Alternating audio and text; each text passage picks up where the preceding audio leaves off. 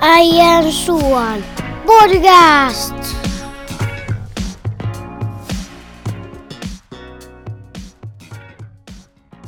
Se on Äijäsuo podcast ja jakso numero 55. Tervetuloa kaikki mukaan. Tervetuloa Teemu Saarinen, vanhan Rauman komistus. Tänään pipo päässä. Onks, onko, pelkäsitkö, että täällä meikäläisen retrotilassa on kylmä? Pistin minä lämmöt päällä etänä nykytekniikalla. Tuolta kun mä olin ajelemassa töissä, niin pistin päivällä jo lämmöt päälle tän. Kiitos Juho. Pelkäsin nimenomaan kyllä sitä, että täällä on kylmä. Tal- Talvi on lähestymässä ja kun täällä ulkopuolella alkaa lämpötila laskemaan sinne nollaan tai sinne alle, niin tiedän, että tämä on vähän viileä tämä sun Kyllä. retro-luola. Kyllä, mutta mä oon siellä katsonut aina toisen tuommoisen lämpöpaneelin hommata itse tähän viereen, niin no käteviä, kun niin voi ajasta ihan milloin vaan lämmittämään ja, ja mennään katso se halva sähkö mukaan, Kyllä, tietenkin. se on fiksu ja hyvä, hyvä meille. Kyllä. Hei, tota, hiukan poikkeuksellisesti aloitetaan tämä podcasti, niin, niin tota, palauteosiolla. Ei ole pitkä aika otettu, enkä senkään takia, että et tota, halua niistä palautteista puhua, että et kehutaan tässä nyt itseämme. Mutta ihan sen takia, että kun joku vaivautuu ventovieras ihminen tulemaan luokse ja antamaan positiivista palautetta, niin kyllä mä siitä haluan niin kuin mainita. Että et ensinnäkin, että se tuntuu hyvälle. Tilanne on yleensä aika hämmentävä. Itse on huono ottaa semmoista niin kuin positiivista palautetta vastaan, että et yleensä sitten vaan jotain kiitos vaan ja hyvä, että maistuu, joku lyhyt kommentti, mutta kyllä mä sitä aina niitä miettimään, että, että kiva, kiva kun antoi ja tietysti olisi voinut sitten niinku, niissäkin tilanteissa ehkä kysyä vielä enemmänkin, että, että mikä nyt erityisesti ollut, mutta jotenkin sitten vaan sit aina jäätyy semmoisissa tilanteissa tämmöisen osa-aikas sosiaalisen ihmisen, mutta mä oon ymmärtänyt, että Teemu, että säkin oot saanut palautetta. Joo, tai olen saanut niinku siitä huomioita, että, että ihmiset on tullut sanomaan, että ne on kuunnellut meidän ohjelmaa ja, ja, ja sen verran noterannut sitä, että, että tota, sisältöstä aika harva mitä sanoo sen kummemmin, että, mm. mutta se, että ihan, ihan jees juttu ja hauska kuunnella. Usein liittyy siihen, että on joku semmoinen harrastus, että tykkää käydä jossain ulkoilemassa lenkillä tai aj- ajelee autolla, mihin se sopii hyvin siihen sit niinku taustalle oheen.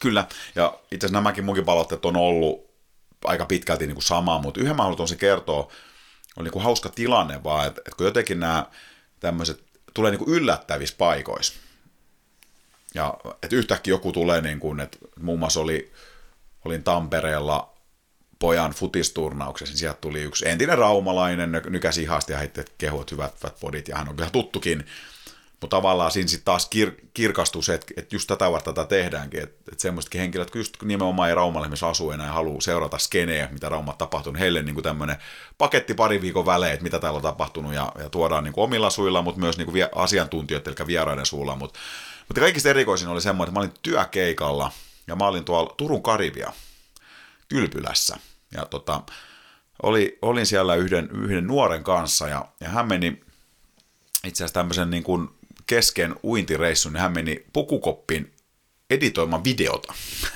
Hän, hän, hänellä on tämmöinen oma harrastus, harrastus ja, ja tota, hänellä on tehty aikataulut, koska niitä pitää tehdä. Ja mä sanoin, että kyllä se mulle passaa. Että se sopii, niin mä voin jäädä venäilemään tänne, että oli siellä tämmöisessä, ketkä on Karibiassa käynyt, niin siellä on sinne iso niin kuin poreantaa kaltainen niin kuin allas, pyöreä allas, jossa on erittäin lämmintä vettä. Siis siellä on paljon lämpimämpää vettä, mitä yleensä Porealtassakaan on. Ja no mä istuskelin siellä niin kuin kahdestaan tämmöisen arvelisin keski-ikäiseksi mies, mieshenkilön kanssa. Ja sitten mä jossain vaiheessa huomasin, että se niin kuin tuijottaa tai katsoo meikäläistä ja alkaa lähestyä mua kohtia. Ja siinä tietysti nyt ensimmäiset niin kuin ajatukset, että, että, lähteekö se nyt niin kuin hukuttamaan meikäläisen vai, vai, vai tuleeko hän niin kuin lähentyä minua vai, vai mikä tässä on niin kuin homman nimi. Mutta hän sitten avasi suusi ja alkoi kertomaan, että, että en olisi niin kuin ulkona tunnistanut, mutta tunnisti sun äänen, kun puhuit pojan kanssa, että olen kuunnellut teidän podcastia.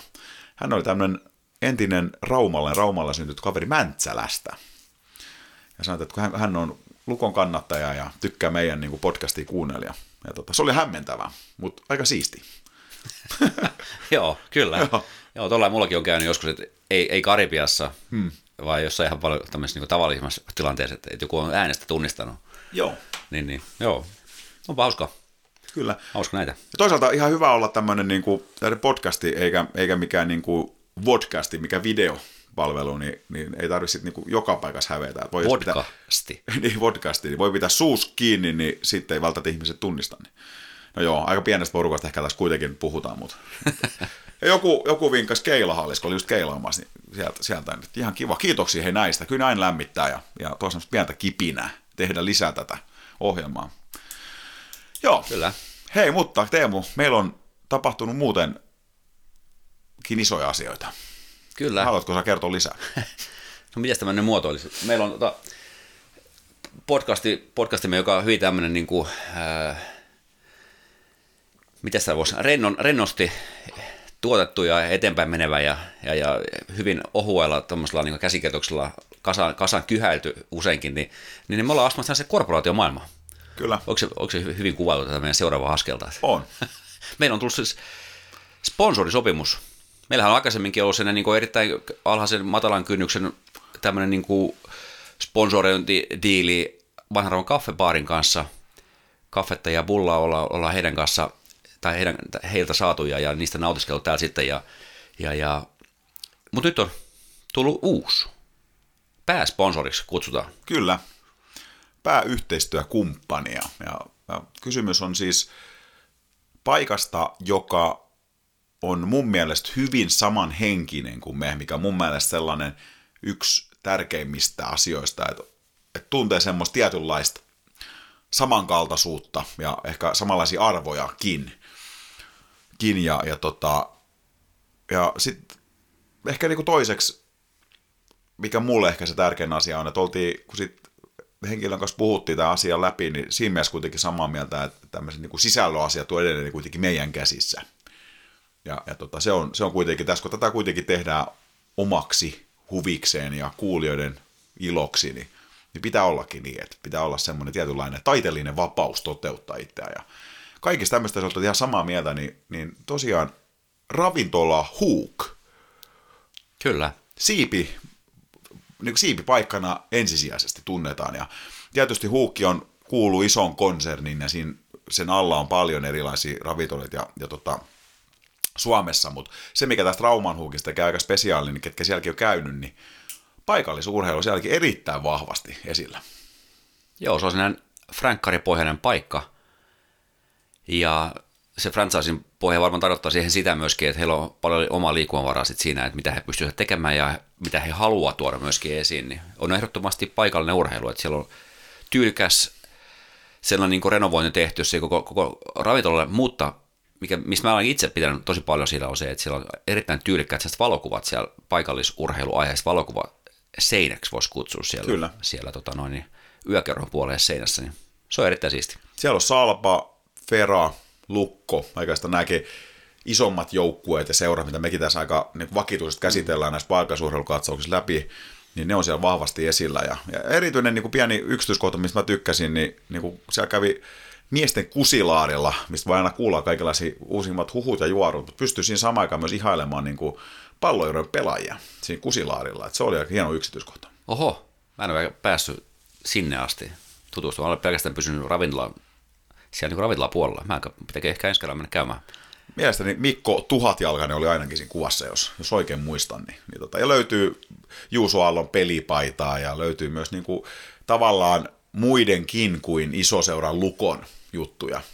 Niin, tämä nyt kaikille tiedoksi ja, ja myös meidän vieraat tulevat tästä nauttimaan tästä yhteistyösopimuksesta. Eli meidän vieraat saa käydä sen jälkeen huukissa syömässä, kun ovat täällä meillä, meillä ensin käyneet vierailemassa. Niin mm, Tämmöinen kyllä. pieni porkkana myös kaikille vieraille, että kannattaa tulla tänne, niin saa sielun ja mahan täyteen. Ainakin hetkeksi. Aika, aika runollista oli toi. Hyvä. Joo, mutta siitä eteenpäin jat- tai lisää jatkossa sitten. Kyllä, tästä juu, juu, ja, ja tosiaan joitakin, sen verran mainita vielä, että joitain jaksoja tullaan todennäköisesti myös Huukissa äänittämään, ja katsotaan, jos kaikki asiat menee maaliin, saattaa olla, että jotain spesiaaliakin tässä on vielä tulossa, mutta niistä sitten myöhemmin Kyllä. lisää.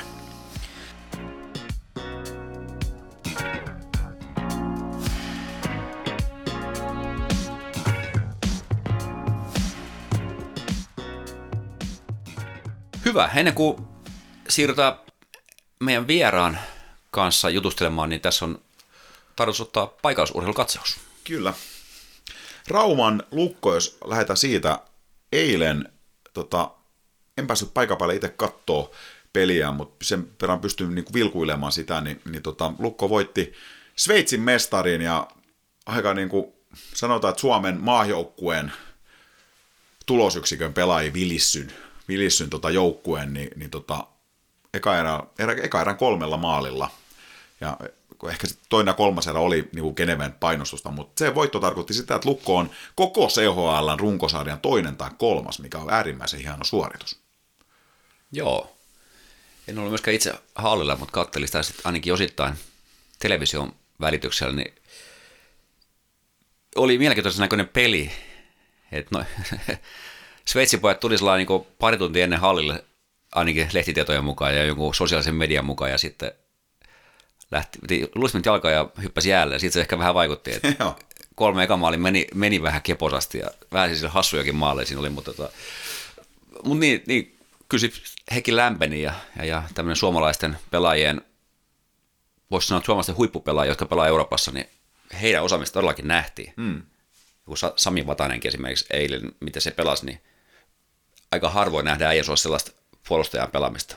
En, en, muista hetkeä, että sitä nyt tämmöisiä, niin kuin, mitä se teki, kuinka leikitellä. Sitten oli mieleen se, kun joku, joku tuonne, oikein pelaaja tulee pelaamaan meidän aamujaille, niin vähän, vähän, vähän se samanlainen niin kuin fiilis oli sillä, kun Sami Vatanen pyöritteli sitä kiekkoa ja itseään siellä viivalta kohti maalia.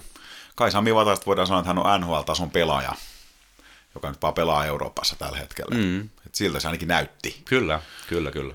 Joo, hei tota, eikä nyt voi sanoa niin kuin, että Lukon liikassakaan kovin huonosti menisi. Että tällä hetkellä ollaan niin kuin runkosarjan toinen.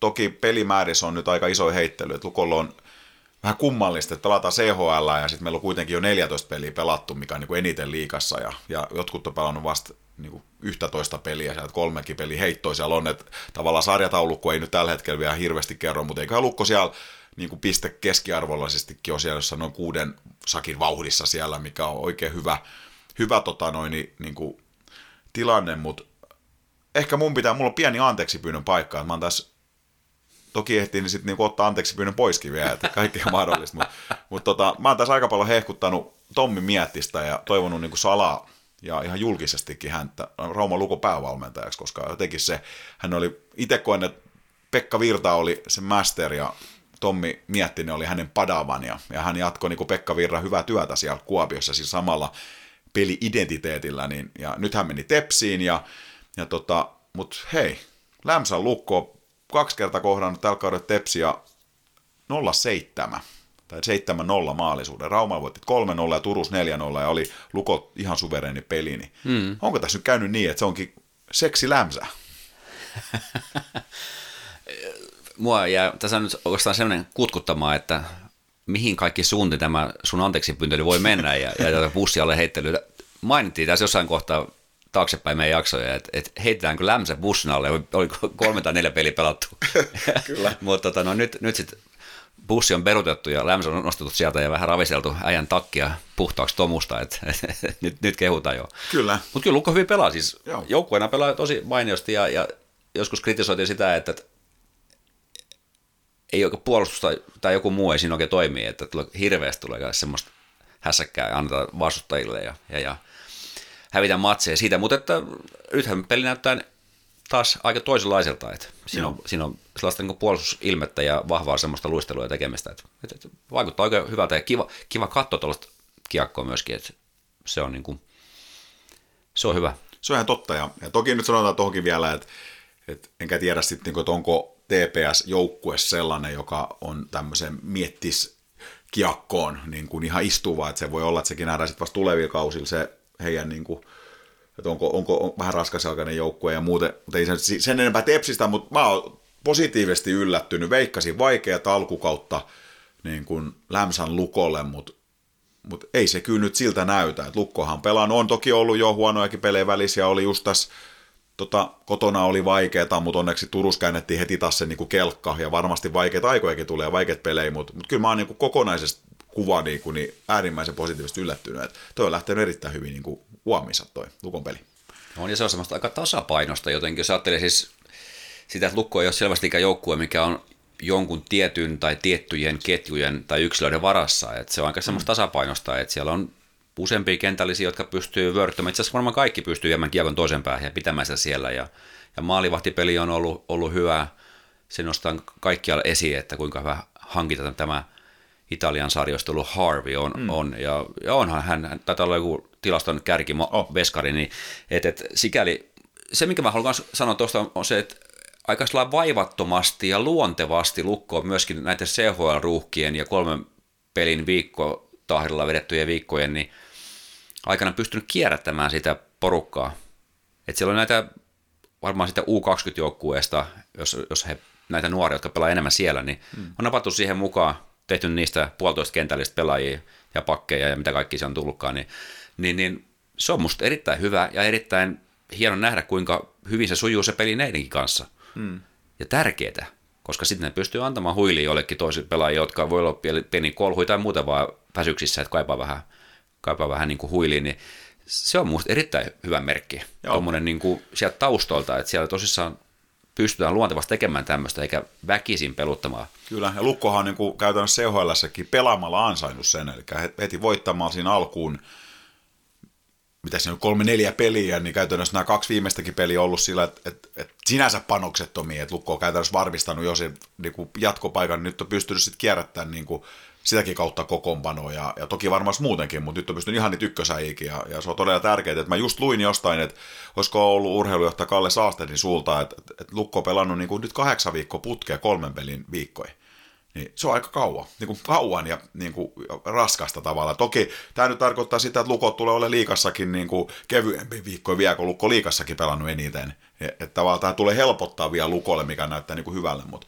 hei mainitaan nyt, jos positiivisia yllättäjiä nostetaan, niin kyllä Steve Harvey on ollut ihan äärettömän niin kuin positiivinen yllätys. Kyllä mä mun papereissa niin kuin Daniel Lepedev oli se meidän ykköshevonen ja, ja Harvey täys kysymysmerkki, mutta hän on vaikuttanut niin kuin mun mielestä hapitus torjuntatyöskentely, rauhallisuus, oikea sijoittuminen, koko kaikki. Hän on kuin Lassi Lehtinen, niin kuin parhaimpi päivin lukos. Niin kuin, niin, siis todella, niin kuin Tepsikin vastaan, niin kaikki kiekot tarttuu, ei ollut kiire mihinkään. Oikeassa paikassa oikeaan aikaan.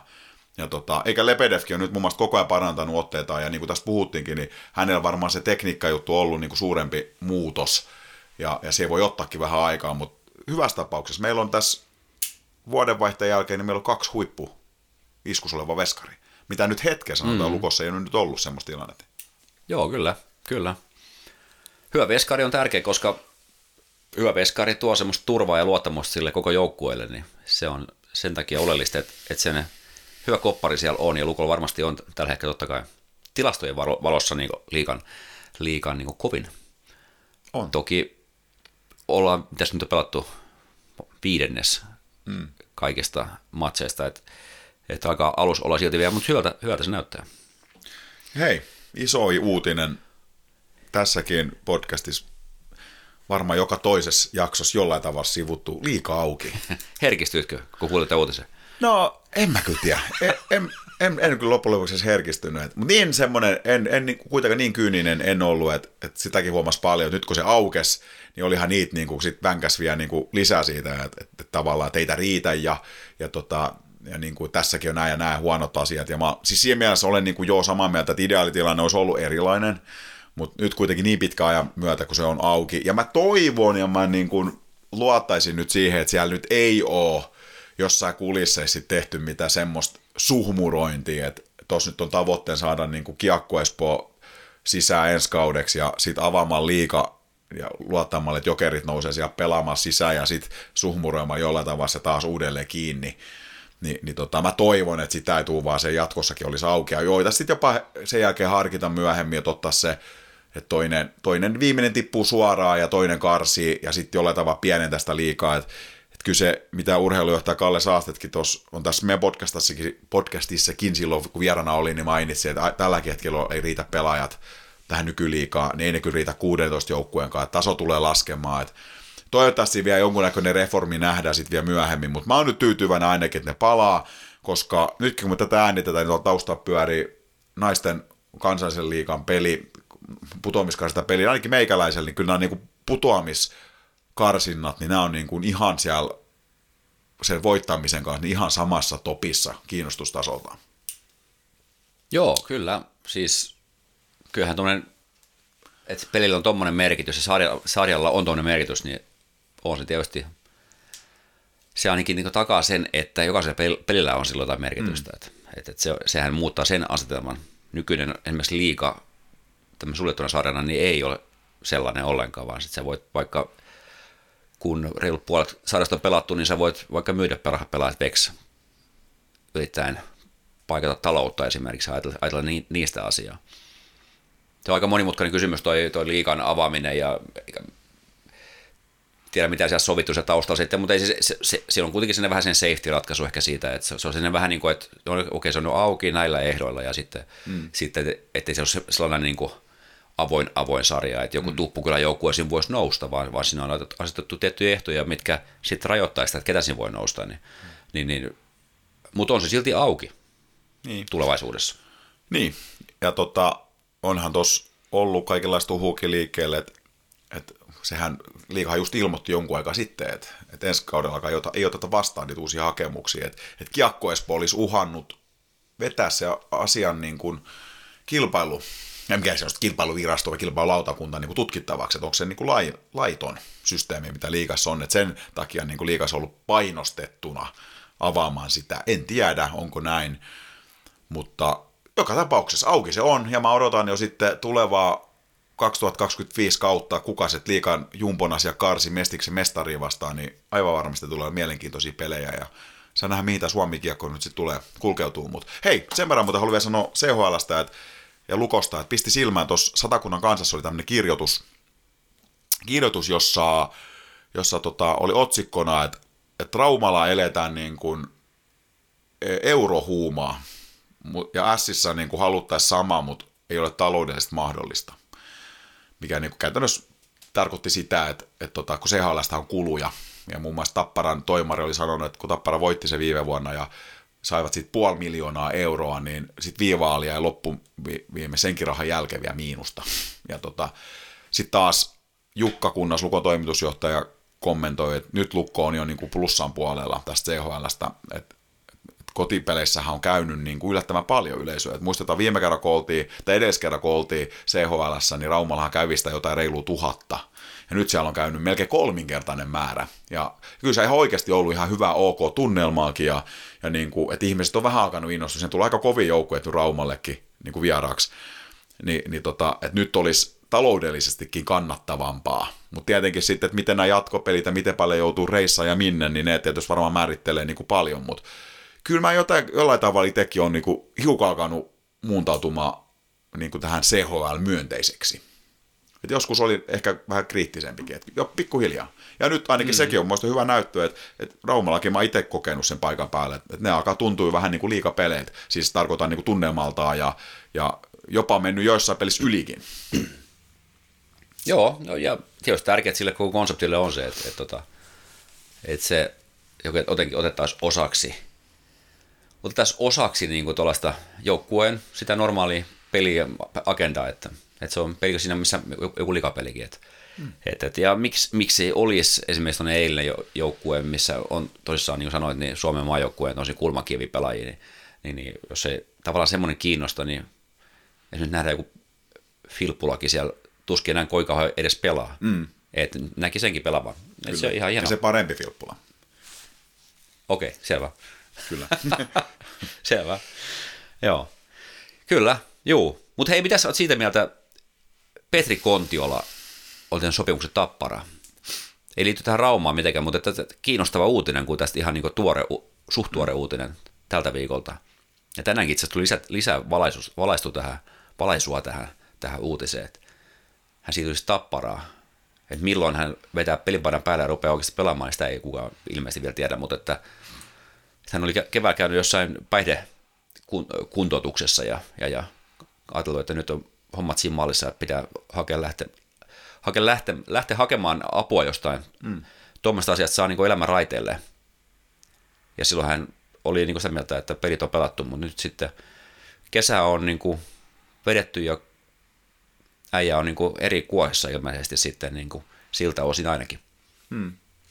Kyllä sitä skeptisyys varmaan oli silloinkin, kun hän pelasi Ilveksessä, mutta näytöt oli aika kovat tonikäiselle pelaajalle, niin, niin tota, oli melkein piste per peli, oli se aivan pistepörssin kär, kärjessä, ja, ja voisin veikata, että et en tiedä tietysti, missä kunnossa hän nyt on ja, ja miten hän siihen tappara pelisysteemiin niin sopeutuu, mutta ei se niin kuin ei se ainakaan tappara ylivoimalle huono tee. Sitten tulee vielä Petri Kontiola kaikki muiden niin kuin lisäksi pyörittämään sitä peliä. Et Tapparalla on kuitenkin sen verran laaja materiaali ja mahdollisuus reagoida, että et varmaan voidaan niin kuin räätälöidä Kontiolalla heti semmoinen paikka, että ei ole heti isoilla peliminuuteilla eikä isolla vastuulla eikä semmoisesta tulosvastuulla, mutta sitten pääset vähän pyörittelemään siinä ylivoimaa, niin jos se vaan joukkueen dynamiikka sen kestää, eikä siellä niin kuin alla joukkueen sisältä tule mitään mitään niin kuin eri pura siitä, että on se tietysti nyt aikamoinen muutos tai siitä, että kaveri, joka käytännössä ei ole niin kuin reenannut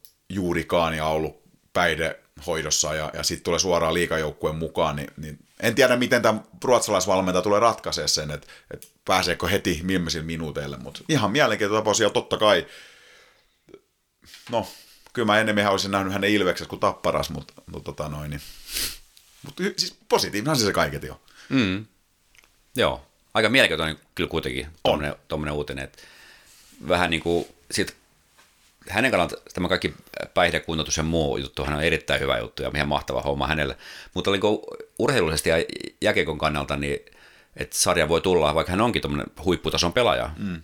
mutta ollut kuitenkin tavallaan sivussa ja tehnyt päätöksen lopettaa ja niin päin pois, niin että voi hyökätä, hyökätä takaisin sinne askiin pelaamaan tuommoista hyökkäys, hyökkäyspeliä niin, niin jotenkin tuntuu siltä, niin että onko se nyt mahdollista, että niin.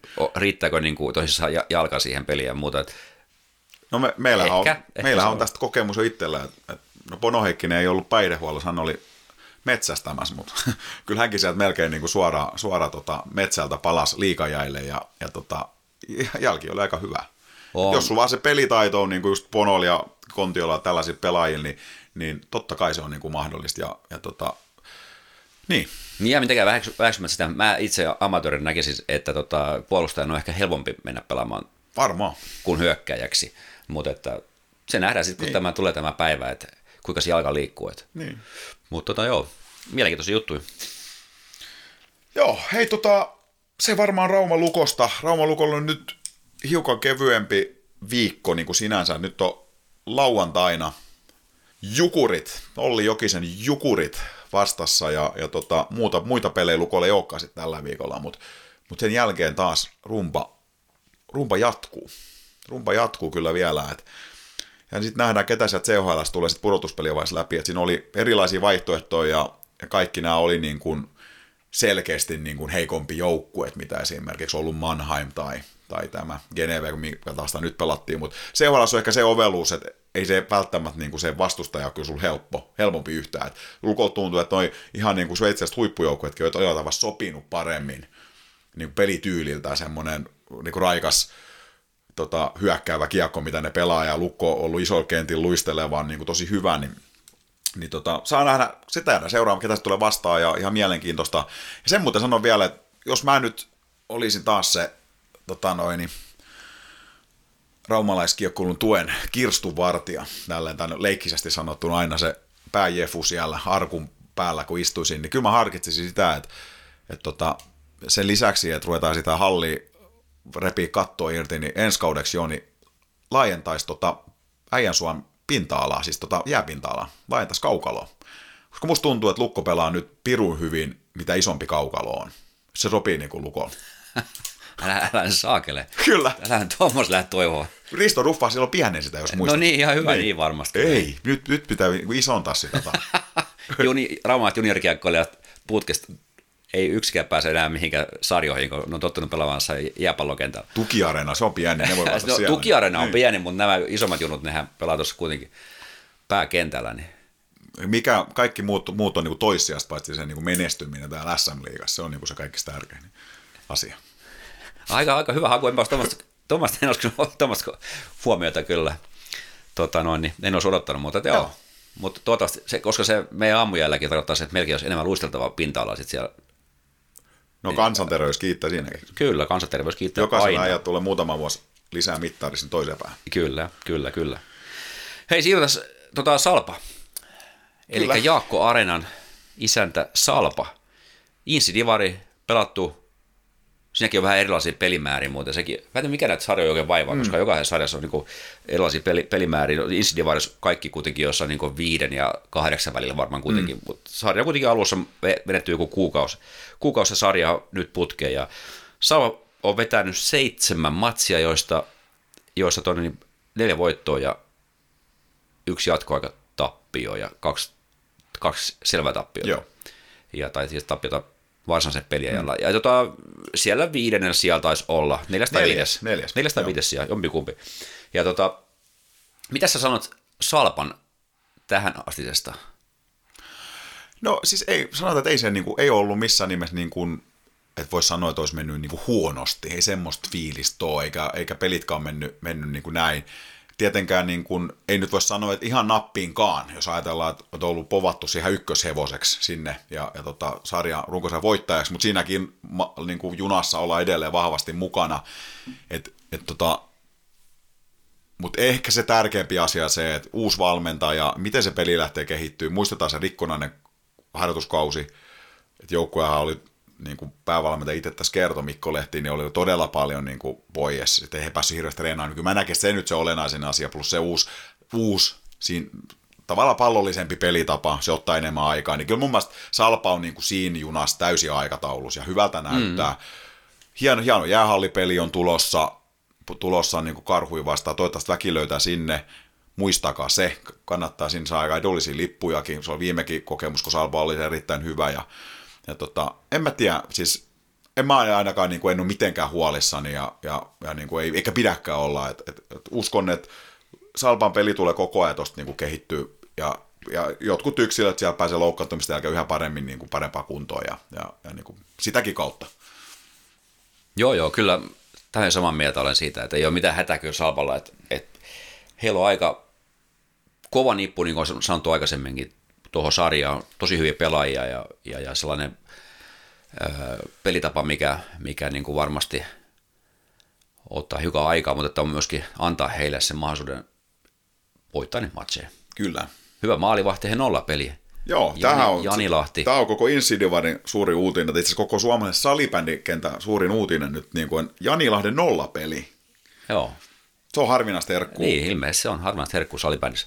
Mä oon tota, mä oon siis keski-ikäinen ilmeisesti ihan virallisestikin, mutta, mutta tota, mä, mä tein sen sen harppauksen, että mä hyppäsin tuon Snapchatin puolelle ja, ja tota, huomaan, että heti kun mä menin Snapchatin, A, niin kuin osa omista lapsista niin on ollut huomattavasti enemmän yhteyksissä meikäläiseen. Mm-hmm.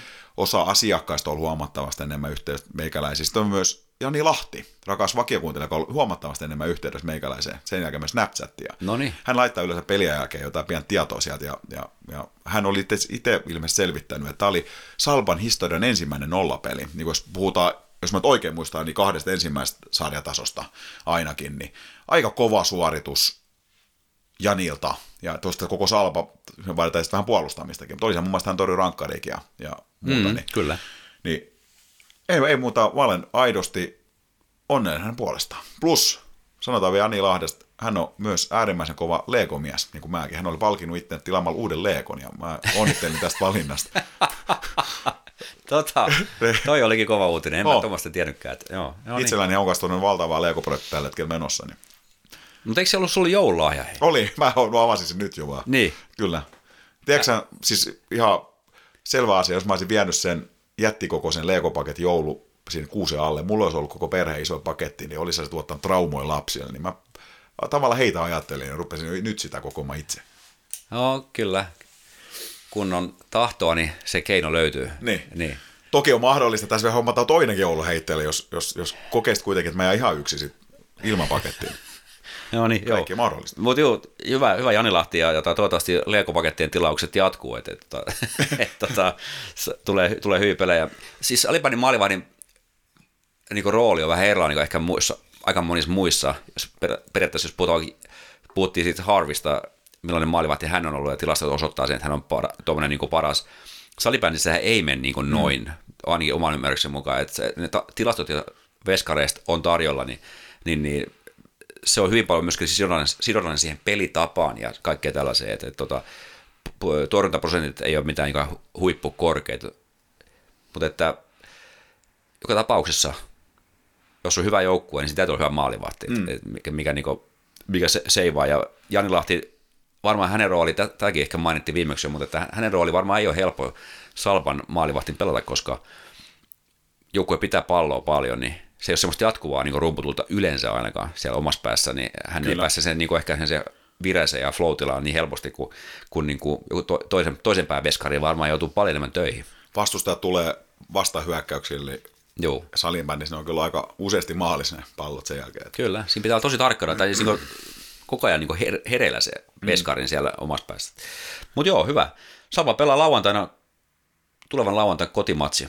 OIF vastaan. OIF on näitä ihan sarjan toiseksi viimeisen Joo. kolme pistettä vasta kerännyt. Et nyt toivotaan Lahdelle toinen nollapeli ja sit järkyttävät murskalukemat. Mm-hmm. Hei, knoppi kysymys. Tiedätkö mistä OIF tulee? Öö, eikö, se ole, eikö se ole Siposta se? On, On. kyllä. OIF, en, en kyllä tiedä. Joo, se tulee Siposta. Joo. Ja se on sen ruotsinkielisen alueen sieltä joku, mä katselin sitä tänään nyt, se on tämmöinen Udalens, joku Idrottsföreningen. Okei. Niin tota, aika hyvä, olisin ilman muuta ajatellut, että jostain tuolta Turusta tai jostain muualta. Joo. Mutta toi eipä, se onkin Siposta yllätyksessä. Hei sen tilastopoiminta Salpasta vielä, että, että tota, kun katsoo näiden pelattujen pelien jälkeen pistepörssi Insidivarissa, niin Salvan pelaaja ei löydy mistään niin kärjästä. Et pitää mennä pitkän matkan yli 20 niin kuin pisteen tekijä listalla ennen kuin löytyy ensimmäinen. Ja tämä on mielenkiintoinen fakta siinä mielessä, että Salva on kuitenkin tehnyt ihan hyvän määrän maaleja, ei kuitenkaan eniten läheskään, mutta ihan hyvän määrän kuitenkin. Mutta silti, no ilmeisesti ne maalit jakaantunut aika niin kuin tasaisesti pelaajille. Se on pirun hyvä merkki. Mm. Ja jos ajatellaan, että siellä on niitäkin joukkueita, kenellä on, se on niin kuin yhden kentän harteissa. Kun mennään pelaa pudotuspelejä, niin, niin siinä voi olla hel- helposti niin kuin sormi suussa. Joo, Pistetään sieltä, sieltä kentällinen Stenforsei pimentämään se ykköskenttä, niin kuka sitten maaleja tekee, mutta ei ole sitä ongelmaa. Kyllä, just näin.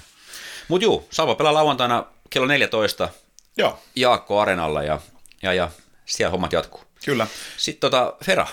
Joo, hei Ferasta sen verran, että ei ole hirveästi kerrottavaa. Tämä menee Fera osalta aika nopeasti tämä. tämä Mutta heilläkin on muuten ensi lauantaina, tai, ensi tulevan viikonloppuna, ensimmäinen leiri Kyllä, pitää Joo. paikkansa ja Joo. joukkue kokoontuu eka kertaa yhteen. Et, et Pinja Toivonen siinä on tullut Laitila Jyskestä ja, ja, ja Erika Rosendahl oli tässä nostona, että et hän tulee, ainakin tässä vaiheessa pelijohtaja oli kaavailla, tulee ensi kaudellaan jo, jotakin, niin kuin lukkarina pelaa joitakin matseja myös naista super. Ei lupaa, mutta semmoinen niin kaavailu, jos annetaan sit, sitten tota noin, niin vähän levähdysaikaa.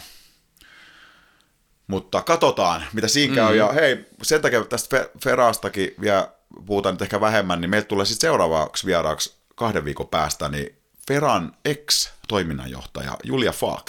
Kuulla hänen kokemuksia seuratyöstä, kuulla hänen kokemuksia siitä, että toiminnanjohtaja Pesti lakkautettiin ja se siirrettiin tämmöiseen nyt toisaalta vielä nimet, nimeltä mainitsematon, ei nimetty hallituksen jäsen, joka johtaa viikkopalavereja ja sitten täällä on joku seurakoordinaattori, ketä palkata siihen ja sitten tänne päätoiminen myyntimies tämmöisen tiiminä sit johtamassa seuran asioita, niin, niin kuulla vähän Falkin ajatuksia ja ylipäätänsä, mi- miten hän koki ton seuratyön ja sehän on tunnetusti niin kuin kovaa kovaa hommaa, niin mm. saada häneltä vähän lisää ja, ja tota, kuulla sitten siitä lisää.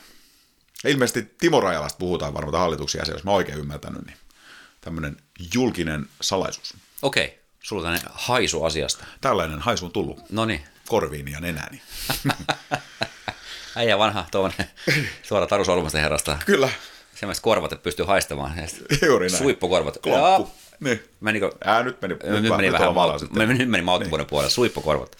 Juholle ja suippokorvi, korjataan se heti. Sitten pallojoudot vielä, hei, edustusjoukkueiden kaudet on päättynyt. Kyllä. Päättynyt vähän, ehkä sillä lailla, jos, jos ajatellaan molempia joukkueita, että jos ne luki niitä otteluraportteja ja jotain lehtijuttuja, niin vähän on sen, niin kuin, että ne, ne meni vähän tollainen, mm. ei ne nyt kauhean hävistä mennyt ne viimeiset pelit. Miehet hävisi viimeisen matsin ja naiset pelasivat tasaa ja jotakin, mutta sinne vähän sinne. Niin. Mutta hei, mitä voi odottaa tilanteessa, jossa ei ole mitään merkitystä enää peleillä, niin mm.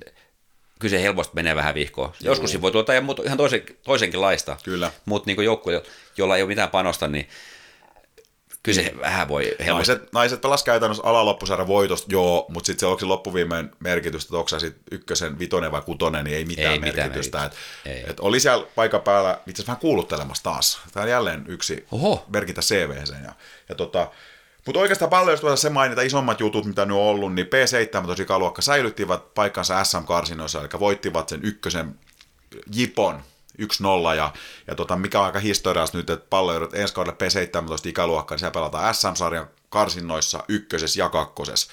Ja tästä mulle mitään, tämä on täysin meikäläisen ehkä mielikuitusta ja tälleen niin kuin lonkalta heitetty, mutta on ollut niitäkin kausia, kun on ollut todella vähän niitä peijunnu ikäisiä, että on ollut ehkä yksi joukkue saatu kasa ja pelattu kakkos tai ykkös, niin on tämä niin iso muutos niin kuin sillä, että seura on tehnyt 15 vuotta esimerkiksi hyvää työtä, että siellä on saatu kasvatettu juniorimäärää ja nyt sieltä on saatu niitä niin kuin joukkueet vielä ja yksilöitä kehitetty niin hyviksi, että, että myös pärjätään siellä. Niin iso kiitos tästä Johan Suomiselle ja koko sille taustatiimille, mikä on mun käsittääkseni ollut todella kauan.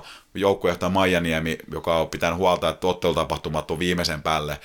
Ni, niin tota, he siirtyy sivuun ja, ja Johan Suominen pitää välivuotta, en yhtään ihmettelekään, siinä on kuitenkin päivät duuniopettaja, niin tullaan taas tähän, mitä vaaditaan ja vaatimustaso. Mutta sieltä löytyy seuraa sisältä jatka ja Joel Mirel, palloero edustusjoukkueen mm. Edustusjoukkueessa paljon Erik Mirelin veli, jos tänne todella mauton niin kuin kauttahaku haetaan tähän näin. Niin, mutta hän on tästä ollut jo Raumalla vaikuttanut pitkään Joel Mirel, tai siis ollut valmentanut ja no, nousi, nousi nyt tavallaan niin Borgaksen ylemmäs. No niin, no niin, joo. Ja naisille yksi jatkopahvi tuli jo Maija Karta, että heti kauden päätyttyä, niin siellä liskettiin jo tärkeän Joo. pelaajan jatkosopimus. Joo. Sisäpiiristä kuulin huhuja, että Rauman naistelusjoukkueen päätösristeily on, on vähän kiikun kaaku, kun et, et, sieltä kaivetaan tuommoista täysikäistä huoltajaa. Et sinne, okay. sinne tota, Ju- Juho, jos ei sulla ole mitään, niin sinne voi ilmoittautua, kun käsi pystyy vaan. Tos, tosta mä jään pois kyllä. Ka- kaikkeen mä voin lähteä, mutta toi kuulostaa siltä, että ei kiitos. Hei, nyt ennen kuin me, me tulee, ja sit, no, palloirosta nyt sen enempää, kun tosiaan tänään me tulee vieraksi, nyt otan ihan itse asiassa sisään palloiron miesten kapteeni Elia Sahde, armotettu maalitykki, klassinen ysi. Otetaan hänet sisään, puhutaan hänen urastaan ja vähän näistä palloiron kaudestakin käydään läpi, että mikä, mitkä oli hänen kokemukset ja mitä kaikkea siihen tähänkin kauteen mahtuu. Kyllä, ja, ja loppuun vielä shout out entinen palloiro junioripelaaja Sakke Korri, Sakari Korri maalivahti, moni muistaa ehkä, hyvin atleettinen kaveri ja pari vuotta sitten lähti jo Ilveksen pelaamaan fudista ja keskittymään siihen. SM Suimari myös. Niin. SM uimari ja tässä kuluneen vuoden aikana kaksi kultaa nuorten ajonnojen, ajonnojen fudiskulta ja sitten siitä myöskin nuorten 50 ää, perhosuinnista SM-kisoista kultamitali. Hyvä. Aika käsittämätön Oh. kombo. Ja voitti, ja niin voitti myös Ilveksen A-junioreiden suomestaruuden. Niin, niin siis Ju- just, sitä- niin, just juu, on, kyllä. kyllä, joo. Ja, ja vielä pieni, nyt otetaan sitten Eliasarissa sisään. Henna Blomruus lopetti kautes kahteen kolmossia, hän oli oikein tyytyväinen, että sai tavallaan korjattu sitä kurssia. Toinen meidänkin verran oli Eki Aalto, hänen kautensa loppui vähän aikaisemmin, ja Eki Aalto oli, oli niin kuin pettymys tämä kausi, mutta molemmille tsemppiä talvikauteen, ja ehkä kuullaan heitäkin vielä joskus myöhemmin. Yes.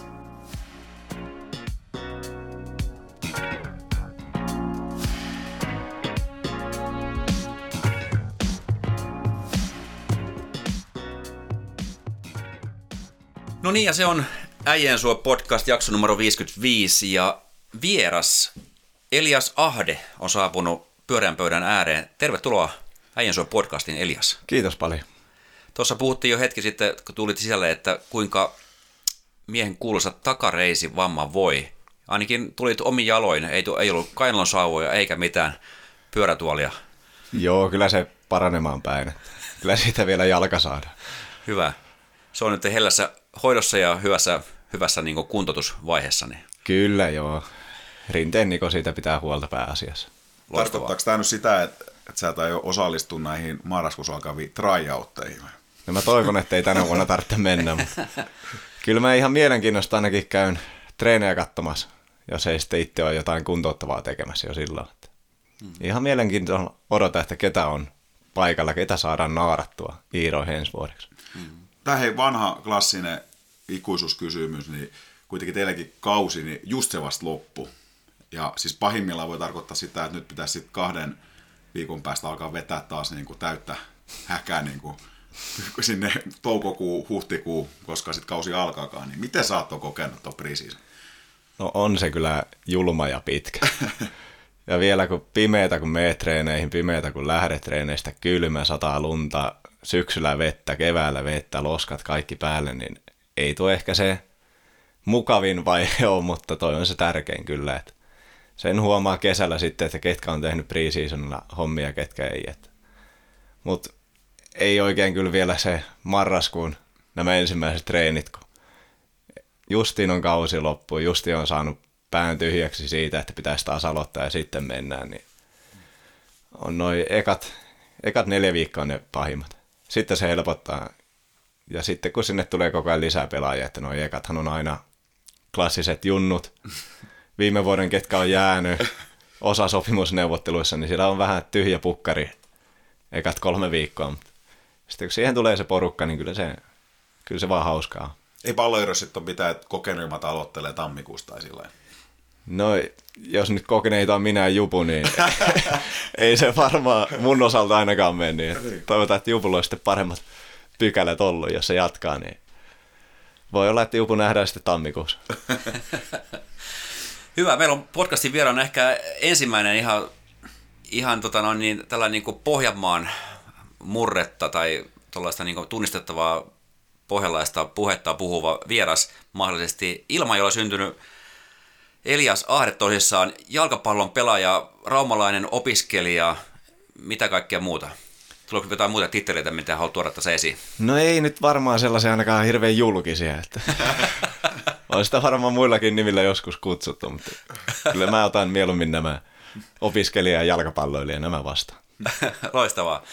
Tota, yritettiin tuossa vähän jo kehitellä jotakin semmoisia hauskaa kieliposkessa juttuja tuosta poh- pohjalaisuudesta ja, ja, ja siitä, että sä tuossa Ilmajoilla syntynyt ja sitten sun juniorivuodet jalkapallollisesti meni Seinäjoella SIKssa, niinkö se meni? Joo, olisinkohan mä ollut 13, kun mä oon TP Seinäjokeen silloin mennyt, mutta toki samaan aikaan pelasin vielä ilmoilla sitten oman ikäisten. Et hmm. 95 siirryin silloin Seinäjölle ja pelattiin niiden kanssa aluesarjaa, kunhan me pelattiin sitten 95. Meillä loppui ilmalla joukkue siitä ikäluokasta ja oman ikäisissä oli onneksi vielä joukkue, niin sai vähän kahta seuraa edustaa jossain välissä. Mimmonen tilanne on Ilmajoella? Kuinka monessa laji hierarkiassa on jalkapallo? Kaikista urheilulaista tietysti paini, pesäpallo, kyykkä. Kuinka paljon se on jalkapallo? Kyllä mä toivon ainakin, että se on se toinen, mutta mä uskon, että se on vasta kolmas. Pesäpallo on kuitenkin, se on siinä kilpailee, painihan on ihan ylivoimainen ykkönen, mm. sille ei voi mitään. Ne menee ne isoimmat urheilutalentit menee painiin ja jää painiin, mutta sitten tällaiset niin seuraurheilijat, hyvät urheilijat, niin ne on, sitten pitää pesäpallo, jalkapallo kamppailee niistä. Hmm. Ja sekin on vähän ne painijat, niin ne on sellaisia yksilölajeja, että niitä on vaikea sitten saada jalkapallon pariin, pesäpallon pariin. Nyt on muutama painikaveri aloittanut jalkapallon sitten vasta plus kaksi vitosena. Mutta se paini on, se on julma laji. Mm. Et kyllä mä ymmärrän, että miksi jalkapallo, pesäpallo voi mennä monellakin eteen. Et mm. Vasta painissa itselle ja jalkapallossa sitten valmentajille ja vanhemmille ainakin nuorena. Et. Mm. Ja kyllä mä sanon, että se on mukavempaa 11, 18 kaverin kanssa pelata kuin yksi hikisellä matolla sitten vääntää. Mm. Mutta nämä on vaan mielipide. Mm. Onkohan yksi mun palloilujen edustusjoukkue niin joukkueen suosikkipelaajista, niin Jami Halminen, onko hänellä jotain painia tausta? Mun mielestä hänessä on vähän semmoista. Mun mielestä Jamilla on, ja mä näkisin Jamin kyllä seiskakutoste matolla. Vähän tiputtaisi kiloja, olisi kyllä eläin siihen hommaan. Hei, sanot Elias, voi, voidaan sanoa klassinen ysipaikapelaaja. Onko väärä kuva, kuvaus susta? No ei, kyllä omasta mielestä ainakin. Ja nimenomaan sitä vanhaa, ei näitä uusia, jotka saa kaikkein hienoja temppuja, mutta sitä vanhaa. Kyllä. Oliko sä Junnu aikoin, niin oliko se siellä hyökkäjä? Oliko maalin tekeminen siellä jo sulle semmoinen juttu? Joo, kyllä mä oon aina ysi paikkaa pelannut, että ei olisi ikinä edes tullut mieleen pelata oikeastaan mitään muuta. Että kyllä se, mä elän maaleista ja on aina elänyt. Mikä on muuten sun kovin maalimäärä per kausi? No joskus junnuissa, kun on pelannut kolmea joukkuetta samaan aikaan, niin kyllä se yli 150 on kesässä helposti aina, mutta kyllä niin kuin, no miesten sarjoissa nyt varmaan se Iirojen, mitä se oli, 38 vuoteen, niin Joo. et vaikea se on ollut miesten sarjoissa kyllä kymppiä rikkoa, mutta onneksi sekin on nyt muutaman kerran mennyt. Sun hei veli pelasi myös jalkapalloa isävalmentajan, pitääkö nää? Joo, kyllä mä veikkaan, että se veljen jalkapallo on ollut se, miksi mä oon ruvennut pelaamaan. Takapihalla pelattu vastakkain ja sitten samassa joukkueessa isä oli siinä valmentajana. Ja sitten seurasin Seinäjoelle perässä vielä velipoikaa ja sitten kun se lopetti, niin mä jäin vielä pelaamaan. Ja vieläkin onneksi saa pelata. Sä silloin tosissaan sen, sitten kun se oma joukkue siellä Ilmajoella sen niin kuin loppui tai hajosi tai miten se menikään, sä siirryt sitten sinne SJKhon, niin kuin kerroit just hetki sitten, niin, niin tota, öö, millaista se oli? Lähtikö teitä paljon silloin pelaamaan sitten jalkapallon pelaajia sinne niin? Mi- millainen se niin kuin normaali tyyli silloin oli siellä? Meitä lähti, mun ikäisiä lähti silloin yksi autollinen. Meidän vanha ilmainen valmentaja tuli myös Seinälle sitten mukana. Valmensi meitä siellä ja kuljetti meitä, olisiko meitä kuusi poikaa sitten ollut sellaisessa tila-autossa. Meitä kulki kuusi ilmailta ja sitten siinä 95 porukassa meitä oli kolme. Hmm. Et ei nyt ihan hirveästi, mutta aika hyviä poikia ne oli, kun ne sitten kyllä Seinälläkin pärjäsi pitkällekin. Mm. Oliko se sitten niin kuin jo silloin, no sä olet ollut, minkä ikäinen sä olet ollut silloin? Joku, Mä oon ollut justiin yläasteen alkua, 13-14. niin, niin, että siinä on vähän kuitenkin haettu sitä vielä, että tämä jalkapallo on kiva harrastus ja jatketaan sitä, kun se on kivaa. Kyllä joo, se oli sitten yläasteen aikana suuri osa sieltä sitten lopetti. Et se on se klassinen, Perus. ihan perus, mopot ja muut tulee, niin Joo. kyllä se sitten vaan jää, jää joko kakkoseksi tai sitten sä pelaat sitä loppuun asti. Et. Mm. Niin se varmaan aika monessa paikassa ja monessa lajissa. Mutta sä kuitenkin pärjäsit jalkapallossa aika hyvin, tai olit sellainen yksilö, että sut noterattiin ja, ja, ja ole, kaikki maajoukkuekuvioita ja muita tuli sitten jossain kohtaa. Kyllä mä oon ainakin pitänyt itseäni nuorempana ihan hyvänä pelimiehenä. 150 maalia vaan. Joo, ja varmaan se on Kaudessa. auttanut aina, että mä oon pelannut vanhempien kanssa. Ja sitten kun on mennyt niihin oman ikäisiin pelaamaan, niin se on ollut aika helppoa tietyllä määrin. Että mm. Meitä oli muutama mun ikäinen, joka pelasi sitten vanhemmissa, ja sitten kun tultiin niihin oman ikäisiin, niin ei niissä peleissä ollut enää sitä aivan hirveästi haastetta. Että sekin voi olla sellainen, miksi se kehitti nuorena nopeammin kuin sitten osa muista. Missä vaiheessa sulla oli semmoinen hetki siinä, siis uraalle, että, että tavallaan nyt sä ajat, että nyt lähdetään niin kuin ihan oikeasti, tästä, tulee, tästä voisi tulla mun ammatti, että lähdetään sitä hakemaan. Mä veikkaan, että se oli se ensimmäinen kerta, kun pääsin maajoukkojen kanssa. Se oli ne 15 ensimmäinen toi vierasreissu Ruottis. Mä vähän veikkaan, että se oli silloin, kun se tuli se. Ja se viimeinen piirikuppi, kun se meni sen verran hyvin, että sen jälkeen rupesi tulemaankin niitä, että oli kiinnostusta kaikkialta. Niin Mitä siellä tapahtui?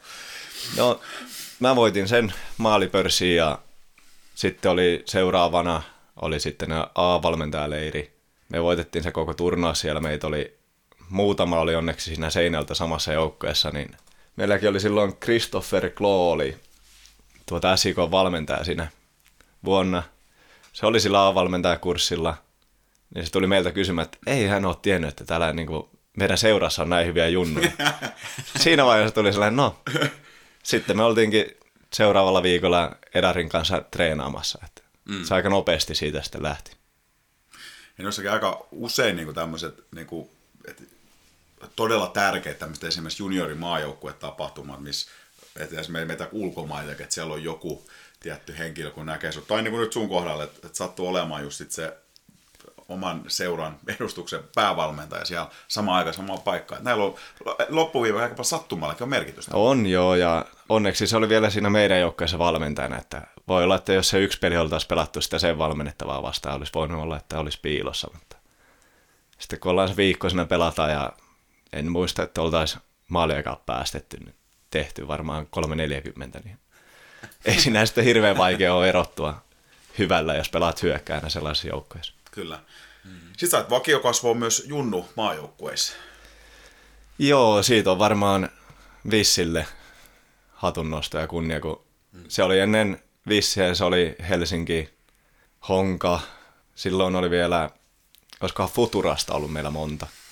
Vissi tuli, niin siellä oli yhtäkkiä Tampere, Oulu, Seinäjoki mm. myös mukana maajoukkueessa, että se vaihtui siinä, sanotaan, että Vissin aikana niin kolme pelaajaa taisi olla siitä edellisvuoden maajoukkueesta. Okei. Okay. Et sitä elämää oli myös sen Helsingin ulkopuolella ja se oltiin nähty, mutta ensimmäiset valmentajat piti vaan sen ensimmäisen ryhmän. Mutta eikö tota, niinku ysipaikan pelaajia, niin niitä, niitä on aika kuitenkin kiveä yleensä. Et eikö niistä ole niinku huutava pula, vai jokainen joukkue haluaa tämmöisen maalintekijän, klassisen maalintekijän? No kyllä, meillä oli, meidän ikäisissä oli niitä ihan muutama. Se oli vähän, että mulla ensimmäinen leiri niin ei mennyt niin hyvin. Parilla muulla meni ja ne oli sitten siinä sen takia seuraa kaksi vuotta. Ja mm. Sitten tuli vissi ja oli huomannut, että me ollaan tehty paljon maaleja muutkin pelaajat SM-sarjassa, vuotta vanhempien SM-sarjassa, kahta vuotta vanhempien SM-sarjassa, niin sitten se yhtäkkiä vaihtuisi meidän joukkoon. Mm. Onko tuo muuten ajatellaan nyt sun nykyseuraa, niin palloero ja, ja nyt eletään semmoista, niin kuin, voisiko sanoa, työn hedelmät alkaa kantaa tulosta, niin kuin puhutaan junnu puolesta, eli Juu. ajatellaan nyt niin B-junnujakin, niin SM-sarjapaikkaa saivat sinne ja ensi kaudella on, tästä just paikallisuuskatsassakin puhuttiin, niin, niin aika historiallista on niin SM-sarja ykkönen, kakkonen ja, ja alemmista alkaa niin kuin tulemaan, niin onko se melkein sit sen, että se vaatii, että jos sä haluat päästä niin kuin ammattilaiseksi, ihan sanotaan, niin kuin, että se on kuitenkin ihan pieni promille, ketä pääsee hyvästä ikäluokasta, edes vaikka veikkausliikaa koskaan pelaamaan, niin, niin se vaatii sen juniorin putkessakin niin, niin, niin kuin pääsarjatason matseja. Joo, kyllä mä sanon, että se PNSM on elintärkeä. Mm. Toki se ei ole enää nyt niin arvostettu kuin se oli silloin, kun mä oon pelannut. Mm. Silloin ei pistetty pelaamaan 16-17-vuotiaita kakkosta. Mm, mm. Oli se PNSM, oli ANSM. Ja sitten kun oli siitä päässyt läpi, niin sitten oli mahdollisuus päästä niihin kakkosen peleihin. Mm. Se on vähän mun mielestä muuttunut, mutta mä sanon, että ehkä parempaa. Mm, mm. Miesten pelit on miesten pelejä, B-juneen pelit on B-juneen pelejä. Mm.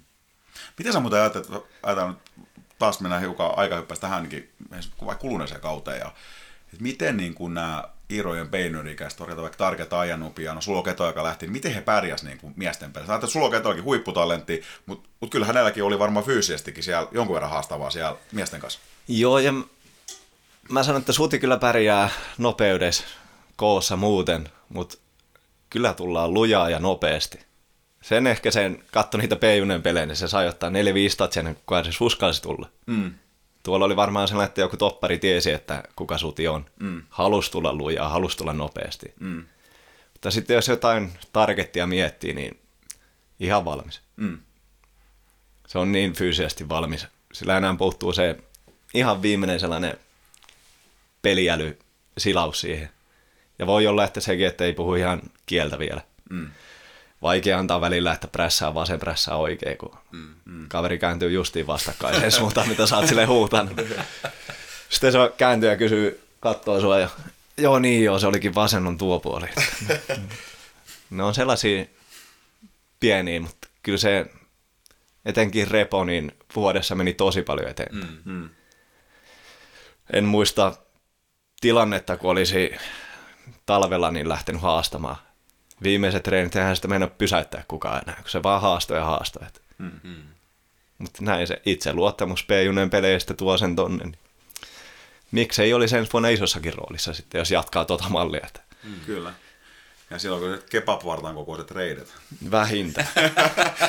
Nuoreksi mieheksi kyllä. Onko toi hyvä niin kuin, vertaus suhu itseen sun junnuvuosiin? On Sä olit menestyksekäs junnupelaaja, teit maaleja, olet tehnyt aina maaleja ja, ja, ja sillä tavalla, niin voiko ajatella näin? Joo, siis mä en pärjännyt fyysisyydessä, mä pärjäsin sillä nopeudella ja sillä, että mä tiesin, mitä mä haluan kentällä tehdä. Se oli mulle ainakin se ensimmäinen jatsi-laina, niin en usko, että olisin ikinä pelannut yhteen veikkausliikauttelua ilman sitä. Mm. Mä saisin SP Mäkelän ja Junnila ja Santahuuden, joka piti huoleen, että mä saan pallon paikkoihin, missä mä halusin saada pallon. Mm. Ei tarvinnut pitää selkämaalia päin kolme äijää siinä, että mä tiesin, SP saa pallon, pari tatsia ja se on läpi. Mm. Oli erittäin helppo pelata jalkapalloa silloin. Mm. Se on simppelien miesten simppeli peli, mutta kyllä nykyjalkapalloilijat saa sen niin vaikealta näyttämään. Hei noista sun Junnun maajoukkueen vuodesta, niin onko tällä hetkellä jossain myös huuhkajissa tai tuossa korkeassa sarjatasossa niin pelaamassa jotain sellaisia, että pelas sun kanssa silloin? No nyt siinä meidän viimeisistä kaksi ykkösen, missä mä oon ollut mukana, niin Hoskone, Immi, Kankairinen, Jensenin veljekset, Väisänen. Kyllä sieltä aika moni, moni sitten löi tuohon läpi. Chelmanni. Mm. Et, mutta se oli kyllä hyviä poikia jo silloin. Joo, mm. kyllä. Etenkin mä oon aina Jensenin rikkeä pitänyt erittäin hyvänä pelaajana. Ehkä hieman aliarvostettu mun mielestä. Mm. Se on, kun tuntee kaveria hyviä kavereita, niin helppohan se on sanoa. Hei sun omat miesten pelit alkoi 2030 vuotta sitten. Voitko kuvitella, että siitä on niin paljon aikaa? No en kyllä. Justihan ne oli ne ensimmäiset pelit. Mut nyt kun sanot kymmenen vuotta, niin kyllä ihan varmasti pitää paikkaansa. Minne, minne se kokemus sulla oli siirtyä ensimmäisiin niin miesten peleihin? Oliko siellä vielä näitä klassisia 100 kilo toppareita ja no, vasta nyt painimaan? No, mä pelannut esim. Miiroissa Marchisia ja oh. Kimmo Hörkköä vastaan. Niin sä pelasit muuten, oisko niin kun sä pelasit tuossa Kerho 07 Kyllä. kakkosta silloin, ja itse mullakin on, kun mä ajattelin sitä paljon viestitä, niin mulla on sieltä kuvia niiltä kausilta, ja, ja katsoin, että, että tota, äijä oli siellä pelaamassa. Niin, no, mä oon sä, ainakin niin. äijän sulla kaksi maalia tehnyt, muistaakseni kolme, mutta aina kikkaa. Okei. okay. No, Mäkin mi- muuten luin jostain, että sä oot tehnyt hattutempun no, Raumalla. Tällainen muistikuva no. mulla itsellä on. Joo. Se oli jossain uutispätkässä, kun mä Kyllä. tässä taustatöitä tehdessäni niin luin. Tällaista se on. Kyllä. Ne nimenomaan just Hörkkö ja Martsista vastaan? No ainakin Kimmo, jos Kimmo sattuu kuuntelemaan. Mä en tiedä myöntääkö Kimmo, ja Kimmo on mukaan varmaan lopettanut omasta mielestään silloin. kyllä, kyllä. Hei, sit sul kakkosessa pelasit aikas, aikas ja tota, ja aika nopeasti siirryt sitten tuohon Veikkausliiga ja ykkönen putki. Ja siellä sitten menitkin niin kuin vähän niin ylös alas ja eri joukkueissa. Ja joukkueessakin tapahtui sitä hissiliiket, siellä vähän meni. Niin tota, mutta lainapeste paljon oli SIKsta, niin millainen, sit kun sä pääset siihen SIK siihen edustusjoukkueen ympäristöön, niin mitä muistikuvia sulla sieltä ja millainen se ympäristö oli ylipäätään silloin SIK? No kyllä se oli aina silleen, että siellä oli pelaajat, joita mä oon kattonut katsomosta. Mm, Sitten mm. mä olin yhtäkkiä niiden kanssa treenaamassa, niin se oli kyllä aika siistiä, että Lehtisen, Tonit ja muut Seinäjoki-legendat oli siellä, Mikki Muurimäki ja oot kattonut niitä sieltä kaukaa ensimmäiset, sanotaan, että eka vuosi, niin sanotaan, että ei ne nyt hirveän hyviä kavereita ollut, kilpailtiin pelipaikasta, mutta sitten muuttui aika nopeasti ja sieltä tuli aika paljon vinkkiä, miten pelata jalkapalloa. Ja muutenkin oli kyllä sellainen se seinään nippu silloin, että oli tähteä tähteä, tähden perää, että se oli aika hienoa sitten päästä edes treenaamaan ja penkillä istumaan ja muuta niiden kanssa. Sullahan ei nyt ollut tota, muun muassa Porissa ja Raumallakin olet pelannut, niin, niin todella niin kuin, kun itse pitää siitä, että aika niin poikkeuksellisesti itse varmastikin saattanut heittää niin mediaakin. Mä, mä tein sen parikymmentä maalia joka tapauksessa, niin millas, millaisella asenteella menit silloin siinä pukukopiin, kun että katsoit niitä jengiä ylöspäin? Niin... Kyllä se oli ensimmäinen vuosi, me istuttiin junnut eri pukkarissa kuin Melkeästi se, että me käytiin siellä pullot täyttämässä pallot pumppaamassa ja sitten istuttiin omassa kopissa, kunnes treenit alkoivat. Joo. Mutta se oli aika täyteen lyöty se Seinäjön koppi jo silloin. Mm. Siellä oli pelaaja pelaajan jälkeen ja osa kerhossa vaan pelaa, sitten ei mahtunut edes sitten liikarinkiin vierasreissuille. Mutta ihan sellainen opettava, opettava hetki, että mm. pääsit vähän haistelemaan tunnelmaa, olit koko vuoden mukana, mutta sitten sä et saanut edes samassa kopissa olla. Ja se oli ihan vain tilasyistä, mutta ihan, ihan hauskaa jälkikäteen ajateltuna. Millainen muuten hahmo toi niin kuin Raimo Sarajärvi? Näkyykö hän sieltä teidän arjesi jollain tavalla? No, mä ehkä Raimon tunsin jo etukäteen erittäin hyvin. Hän on yhden mun kaverin isä ja pelattu okay. samassa joukkueessa. Raimo ollut siinä niin paljon mukana, että hmm. Raimo oli mulle enemmän sellainen, enemmän sellainen niin kuin kaverin isä, mm. kuin että Raimo omisti sen seura. Että mm. Ei sitä niin kuin näy sitä, että Raimo omistaa sen. Raimo on siellä ja Raimo tukee joukkuetta ja tekee kaiken, että SIK pärjää. Mm. Sen, että jalkapallosta tulee Seinäjön ykköslaji. Suomen mittapuillakin on kohtuu iso joukkue. Mm. Ei enää hirveästi isompaa ole. Että kyllä mä sanon, että se oli hyvä harrastus, minkä se aikoinaan aloitti tuo jalkapallon, jalkapallon mitä tähän, toi nyt sitten olisi managerointi, mm. oikea sana. Että mm. Mm. Erittäin hieno. Mm. Hieno niin kuin seinälle, että voiko olisi kaikilla, joilla on rahaa, niin laittaa sen vain jalkapalloon tai urheilu ylipäätään. Kyllä. Mm. Ja semmoinen, mistä mä tykkäsin tuossa että kun on kanssa Seinäjoella käynyt matseja katsoa, niin se stadion on niin kuin täydellinen. Se sopii just siihen ympäristöön. Se ei ole niin kuin yhtään liian niin kuin iso, että se ei ole sellainen kolkko. Ja se on nimenomaan täydellinen futistadion. Siellä ei ole juoksuratu eikä mitään. Ja aika tyylikkästi toteutettu se. Että se oli kyllä, että voidaan sanoa, että varmasti se ihan top kahdessa Suomessa, Suomessa niin futistadionista. Joo, ei ole montaa viikkoa, en muista kenelle sanoin, että Suomen paras stadion siinä, että vaikka sä sait sen myytyä puolet, se näyttää silti, että siellä on paljon väkeä. Mm. Sitten katsotaan joku klubin, millä nimellä se nykyään on Poltti, mm. Sonera, mikä nyt onkaan, niin siihen kun lyö puolet, se on niin tyhjä. Niin on. Kyllä. Se ei näytä siltä, että siellä olisi kiva pelata. Kyllä. Niin. Ja sama Vaasa. No Vaasas nyt on hieno, mm. mutta siellä on vähän tylsä pelata, kun se puukatsomo, mikä se on Hietalahden vanha, sehän on tyhjä aina. Mm. Sitten sä näet se yhden puolen kentästä tyhjä katsomo. Mm. Ei se ihan hirveän hieno ole. Mm-hmm. Mutta nyt kun siellä on se täysmökki toisella puolella, niin on se. Kyllä se Vaasakin teki hyvää Seinäjoelle ja Seinäjoki teki hyvää Vaasalle. Mm.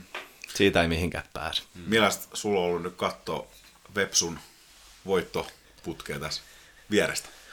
No, ei mulla kyllä Vepsua kohtaan mitään niin kuin pahaa ole, vaikka aina se on ollut kilpaileva, etenkin kun Marttisen Teppo siellä on nyt päässyt maalissa pelaamaan. Niin oli kyllä hienoa.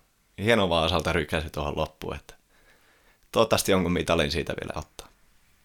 Tai taisit siellä ottaa jo. Otti, joo, varmistui pronssi, kyllä. Ja sehän oli, olivat, eikö se ollut ihan siellä, ihan jumbo karsi, tai siis jumbo sijoilla, ja sitten sit jonkun pelin jälkeen siitä lähtikin sitten voittoputki. Mikä joo, no on jo aina kyllä hieno nähdä. Oh. futiksessa kaikki mahdollista.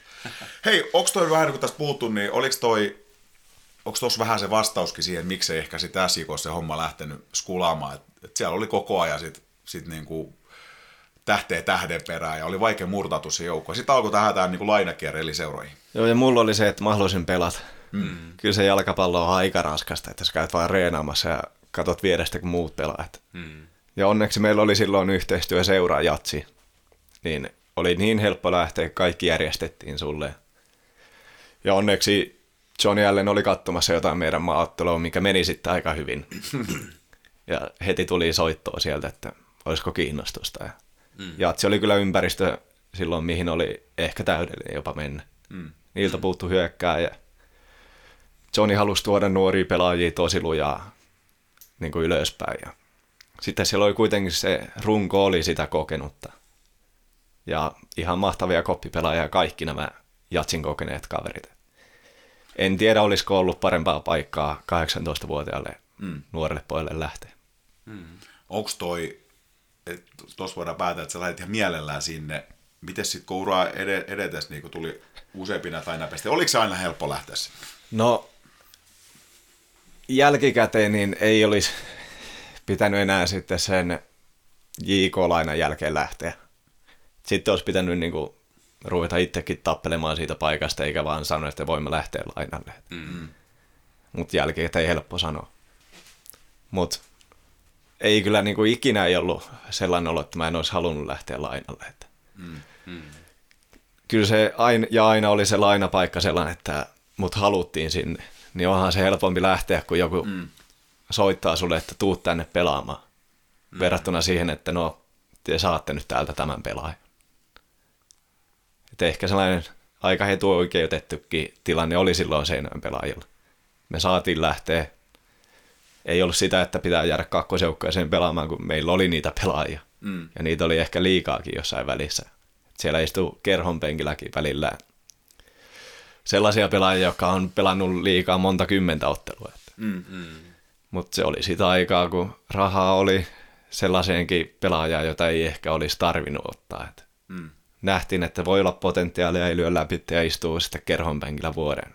Mutta eipä ne mun rahoja ollut ikinä. Et Oliko muuten semmoisia tilanteita, tuohon vielä kysymyksen, jatkokysymyksen, että, että kun sut lainattiin, että sitten sä olisit vaikka halunnut jäädä, että seura olisi halunnut sun pitää, mutta sitten oli, piti palata sitten kuitenkin Äsikoon. No, oli niitäkin kyllä. Etenkin silloin tuota JK laina, niin se loppuu, oliko se kaksi viikkoa ennen kuin piti loppua. Että oli se oikeus SJKlle, että saa ottaa takaisin kaksi kärkeä pitkällä loukilla, siirtoikkuna aukeaa kuukauden päästä, niin sitten vaan otettiin pois mm. Jyväskylästä ja se nyt ei sitten mennyt ihan hirveän hyvin se mun stuntti siinä ykköskärkenä. Ensimmäinen peli, mitä me oltiin 4-0 klubille häviöllä 20 minuuttia pelattu. Hetemai pois, kun sormi poikki ja sitten se oli katastrofi. Sen jälkeen olisiko se 5-1 päättynyt 5-0. Tämä oli kyllä, se oli julma ensimmäinen peli lainan jälkeen takaisin. Palloon oli koskenut neljä kertaa kaikki aloituksesta, niin ei siinä oikein tullut sellainen, että voi, että olinpa hyödyksi tähän, tähän hommaan, mutta Niin. ja sitten kun se ikkuna tuli, niin olisikohan sieltä tullut ne espanjalaiset silloin loppukaudeksi. Ja Joo. olihan niillä sellaiset CV, että ei sana hirveästi pala ollut ja pelasihan ne sitten hyvin. Että olihan niitä mahdollisuuksia lyödä läpi silloin SIK-avari, mutta klubivieraissa 70 minuuttia, niin onko se ehkä se reilu näyttöpaikka? No, olisi siinä voinut jotain tehdä, mutta ehkä se ei ollut se ainoa paikka, missä olisi sitten ollut se sen vuoden mahdollisuus. Toi on aika kuvaava, toi on aika raaka maailma loppuviimeen. Mm. On se, etenkin kun omasta mielestä meni se JK-laina kohtuu hyvin ja tei muutaman maalinkin siinä ja pelasi isoja minuutteja. Tuu takaisin isosti turpaa ja sitten ollaankin penkillä pari matsia ja lähdetään seuraavalle lainalle. Mutta Mm. sekin oli mulla silloin, että en mä, en mä jaksanut istua siinä penkillä aivan tolkuttoman kauan ja uutta kaveri oli tulossa, niin kyllä mä sitten vaan halusin pois. Mm. Mut ne oli sellaisia tilanteita nyt kun jälkeen mietti, että mitä se jos olisi jäänyt. Mm. Mitä se jos olisi ensi talvenkin ollut hyvä. Ei olisi lähtenyt sittenkään lainalle. Mutta helppo jälki, että ei jossitella ja jossitella vaikka maailman Niinpä. tappiin asti. Joo. Oliko sä itse niinku aktiivinen näissä, että, että sä sit otit yhteyttä seuraajohtaja, että mä haluan lainalle? Joo, kyllä mä olin Joo. silloin, mä olin hyvin rehellinen Simolle aina kun mä halusin. Joo. Ja Simo oli kyllä sitten rehellinen takaisin, että kyllä on niin kuin, tilanne on se, että saat mennä. Ja et Simon kanssa oli siitä helppo, että se ei paljon kiertele kaartele, vaan se kyllä sanoo, miten asiat on. Että pohjalaiselle, siis. juu, Niin. pohjalaiselle meille aika kiva, että joku puhuu suoraan. Joo. Mimmos hei se on sitten se, jos tätä lainaa-asiaa vielä vielä sen verran pyöritellään, niin millainen se on sitten se, se todellisuus sen emoseuran, joka omistaa ne sun oikeudet, ja sitten se lainaseuran ja, ja sun välillä, että et, onko se esimerkiksi se emoseura, tässä tapauksessa SJK, niin oliko he niinku jollain tavalla koko ajan suhun kontaktissa, jolla- jollain tavalla seurasko ne, miten sulla menee ja, ja niin päin pois, et, vai tota, oliko se, että sä olit täysin siellä niinku sen lainaseuran kuplassa? Kyllä mulla oli ainakin niin, että mä en ikinä ollut kuullut, että musta oltiin seinältä kyselty, että miten on mennyt. Mm. Kyllä varmasti ovat kattoneet pelejä, varmasti ovat kyselleet seuraajohdolta valmentajalta, että miten on mennyt, mutta mm. kyllä mä olin aina sitten, kun mä johonkin menin, niin mä olin sen joukkojen pelaaja, että en mä niin kuin ikinä ajatellut, että mä oon Seinäjoen pelaaja, mä nyt vaan oon tässä. Että. Mm. Sen takia oli vähän vaikea välillä lähteäkin lainapesteeltä pois. Ja mm. Ensimmäinen hakavierailu oli ainakin, olisi tehnyt lujaa mieli jäädä. Olisi haluttu, että mä jään, mutta sitten vaan kylmästi sanottiin, että ei kun takaisin päin vaan. Mm. Mutta sellaista se on. Mm. Itse olin tehnyt pitkän sopparin. Onko sä nyt tavallaan, kun se niin kuin ammattilaisuura on nyt takanapäin, tai onko? No kyllä mä sanoisin, että iso tarjous pitää tulla, että mä koulun jätän tuosta kesken. Ni, niin, tota, niin onko sä sinut sen kanssa tavallaan? Nyt, kun, kun kuitenkin kuuluu tuommoista, että, että, tavallaan, että sä olit hyvässä ympäristössä, missä oli niin kuin, iso seura, aika paljon rahaa, niin kuin, pelaajia hommattiin paljon ja, ja välttämättä niin kuin, hirveästi jääty katsoa mitä mahdollisuuksia paik- antamista, vaan sitten tuli jo uutta, uutta niin kuin kaverin niin kuin, tilanne. Oletko sä niin kuin, tavallaan sinut sen kanssa? Että on niin kuin, olisi ollut halunnut jäädä jonnekin, mutta joutuu kuitenkin palaamaan, niin onko sä nyt ka- kaiken tämän jälkeen niin kuin, niin? No Kyllä mä oon itse asiassa, että jalkapallo antoi mulle ihan kaiken, mitä se oli antaakseen. Ehkä se 6-1 matsia haluaisin. Mutta muuten ei ole enää kyllä, ei, niinku, ei jäänyt oikeastaan hampaankoloon mikään. Että mä sain elää ammattilaisen elämää seitsemän vuotta ihan täyspäivästä, ei tarvinnut murehtia mistään muusta. Mm. Mm. Lukemattomia kokemuksia, kavereita, nähnyt, nähnyt niin paljon, millaista on eri puolella Suomea, miten osaa olla erilaisissa ympäristöissä niin kuin sellaista henkistä kehitystä mm. Tosi paljon. Että ihan varmasti hyvä tuota jatkoammattiakin ajatellen mm. sitten, että osaa vähän kaikenlaisia ihmisiä tutustuu, ottaa huomioon tiettyjä asioita ja mm. pärjätä. Mitä sä tarkoitat 6-1 matsiin? Sitten olisi sata täynnä. Ah, okei. Okay. Sitten saisi sanoa, että sata pelannut ykköstä ja se olisi siinä. Hei, se on sitten ensi kauden projekti. Kyllä me, jos ja kun noustaan toivottavasti, olkoon vaikka se ei ole enää se virallinen Suomen mm. toisiksi korkein, niin mm. kyllä mä lasken ne, jos kuusi peliä tulee, niin kyllä mä lasken ne niihin ykkösen peleihin. Oikein, oikein. Hei, tota, sulla on paljon hyvin muistoja noista sun kaupungeista, missä sä pelannut ja joukkueesta totta kai. Onko se jotain erityistä mieleen, että joku kaupunki oli semmoinen, että se oli jalkapallolle tosi hyvä paikka olla? No, kyllä mä sanoin, että Valkeakoski nousee heti. Siellä ei ollut mitään muuta kuin jalkapallo. Mm. Siellä ei mitään muuta kuin haka. Mm. Se kaupunki hengittää sitä mustavalkoista hakaa siellä. Se on ihan käsittämätöntä kuin hieno se on. Ne vanhat parrut tulee joka peli istuu siihen niiden omalle paikalle. Ja kannattaa hakaa. ne tulee kaupungilla vastaan, ne juttelee sulle 20 minuuttia, niin miten haka pelasi ennen. Mm, mm. Mitä hakan tulisi pelata. Ja sitten ne sanoo, hienosti tekin pelaatte.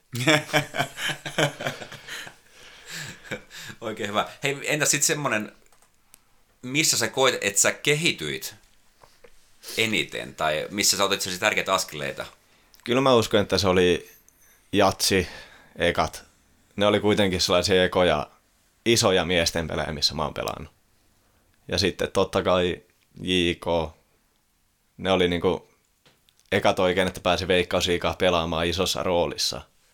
Niin kyllä se aika nopeasti siellä tajus, että kyllä täällä kiire tulee verrattuna ykköseenkin. Mm, mm. Ja sitten kun oli vielä sitä ennen pelannut muutaman pelin kakkosta siihen ennen sitä kautta, niin kyllä oli aika kiire siinä ekassa HJK-pelissäkin silloin. Onneksi Harjun Sametti ei pettänyt silläkään kertaa. Saatiin aika kauan pidettyä sen jalkapallon pelin näköisen.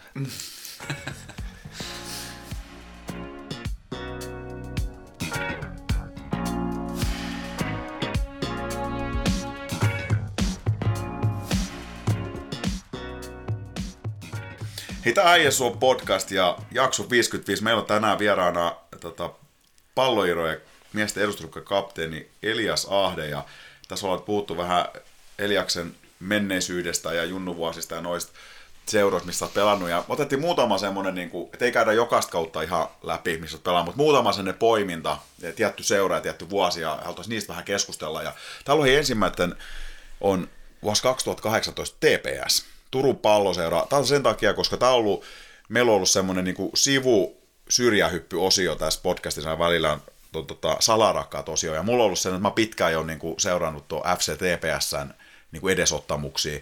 Mä itse asuin Turussa vuodet 97-2007, ja ja tota, sitten jotenkin niin kuin Tepsin ympärillä on niin kuin todella intohimoinen kannattajakunta ja he tuottaa muun muassa omaa podcastia ja, ja Futisfoorumilla, kun katsot niitä kausitopikkeja, niin Tepsi on melkein aina kärjessä siellä, vaikka ne pelaisi ykköstäkin. Niin kuin, että siis kiinnostaa niin kuin ihmisiä. Se on pystynyt jotenkin niin kuin sitouttaa sitä porukkaa siellä kaupungissa, mutta samaan aikaisesti jotenkin niin kuin se on äärimmäisen suurissa vaikeuksissa koko ajan ennen nyt tätä päättynyt kautta, niin olisiko ollut joku jonkunnäköinen maailmanennätys, että yhdeksän viimeistä kautta tyyliin niin kuin että ei ole ennen viimeistä pelit tiennyt, mikä on ensi kauden sarjataso, mikä on niinku ihan saatana vaikea niinku seuraa rakentaa toimintaa, kun sä et tiedä, pelaatko sä veikkausliigas, isoraus vai ykkösessä vai missä pelaat. Ja, ja tota, sä olit siellä 2018, ei ollut helppo kausi silloin. No ei ollut. Ja se oli ensimmäistä ja viimeistä kertaa ikinä, kun mä oon pelannut laidassa. Toivottavasti. Okei, okay, niin Laurikainen, eikö Mika Laurikainen Joo, Mika Laurikainen teki musta laiturin silloin. Okei. Okay. ja mä, mä en vaan, mä en löytänyt itteeni sieltä. Mm jälkeen niin joo, olisi ollut varmaan helppo vaan lyödä palloa boksiin, mutta ei se oikein tuu selkärangasta itselle. Mm. Niin mulla meni sitten kaikki pelit siihen, että mä vaan puolustin jossain syvällä, kun en mä osannut pelata laidassa.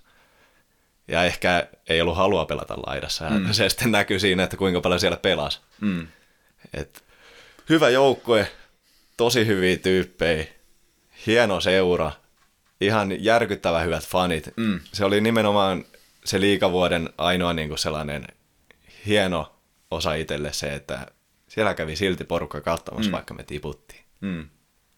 Se on niin kuin, harvalla tuota, hissijoukkailla on tollasia. Kyllä jos mä jalkapalloa oikein fanaattisesti fanittaisin, niin en tiedä pystyisinkö elää tuollaista vuoristorataa vuodesta toiseen. Mä sanoin, että toi on niin kuluttavaa olla fanina. Joo. Mutta siellä ne vaan oli.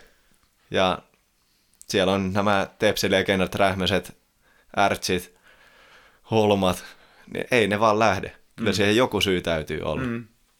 Se on totta. Ketä sä muuten pelasit silloin 2018 kärjessä? No ärtsi oli meillä kärjessä. Sitten tuli Jateke. Ai niin olikin joo. Ja sittenhän meillä kävi tämä Drakko. En saa sukunimiä. Ja se oli se, no, hän oli aika floppi, eikö ollut? Hän oli ihan kai, mutta vei munkin minuutin siinä jossain välissä sitten kuitenkin. Ja sitten oli se virolainen Albert, en muista sukunimeä. Siinä kävi kaksi tällaista ehkä vähän, vähän sellaista, että en olisi ehkä ottanut, mutta hyvät CV, niin helppo se on sitten katsoa. Ja etenkin se Draco, se oli kyllä sitten, ei ole välttämättä ollut huonompaa pelaajaa Tepsissä niin kuin moneen vuoteen. Joo, joo. Se on sitä podcastia, kun kuunnellut, niin oli tällaisen muistelujakson, niin hänet on kyllä mainittu siellä semmoisen niin kulttipelaajan, niin just siitä, kuin huono se kaveri oli. Joo, se on siis ihan pelimiehen näköinen, mutta sitten se ei vaan saanut, niinku, ei löytynyt yhteistä säveltä sitten ei kenenkään kanssa. Joo. Mutta etenkin se Jatekeen tulo, niin se oli kyllä ihan viimeinen niitti sille, että mä olisin pelannut siellä minuuttiakaan. Joo. Tai isoja minuutteja enää sitten lopuksi. Ihan syystäkin se lähti sitten isompiin ympyröihin siitä aika nopeasti. Kyllä. Muistan Turun Sanomista semmoisen otsikon, ja tekee, ja tekee, ja tekee. Kyllä. Hei, tota, sinne vielä siitä putoamisesta, niin, niin tota, niitäkin ura varrella on ollut.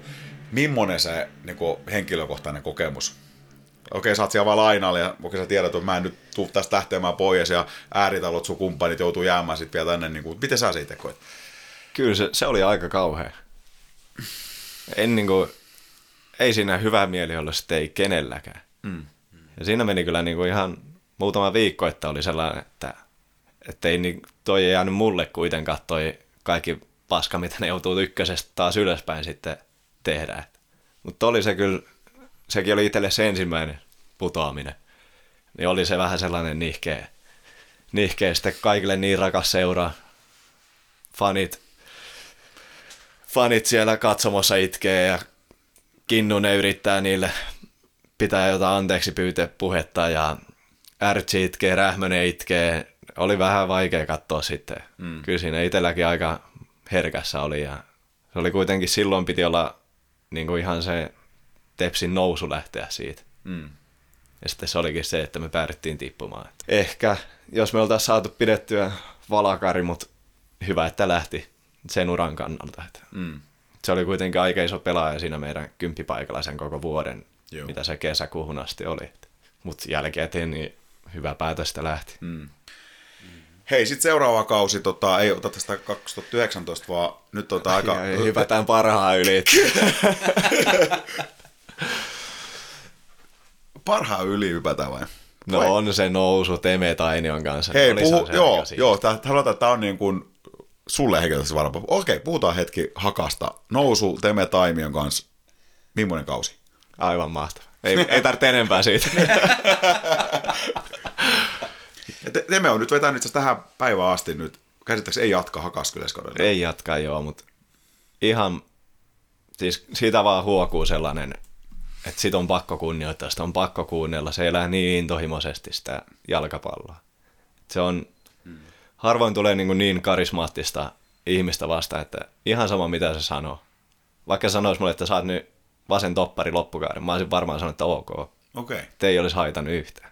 Siis tuleeko se sieltä intohimosta, tuleeko se sieltä va- vanhasta pelaajataustasta ja kaikesta? Se on varmaan kombinaatioita näitä kaikkia, että kukaan ei vihaa hävitä niin paljon kuin Teemu Tainio. Okei. Okay. Et, ja sä et halua hävitä, jos sä pelaat Teemun joukkoissa. Sä annat kaiken, että sä voitat. Mm-hmm. Niin kyllä mä sanon, että sekin oli sen Hakan menestyksen salaisuus. Et sinne saatiin sellainen. Ja kuitenkin, kun kaikki tietää, millainen pelaaja se oli, niin kyllä sitä vähän on pakko katsoa ylöspäinkin. Mm.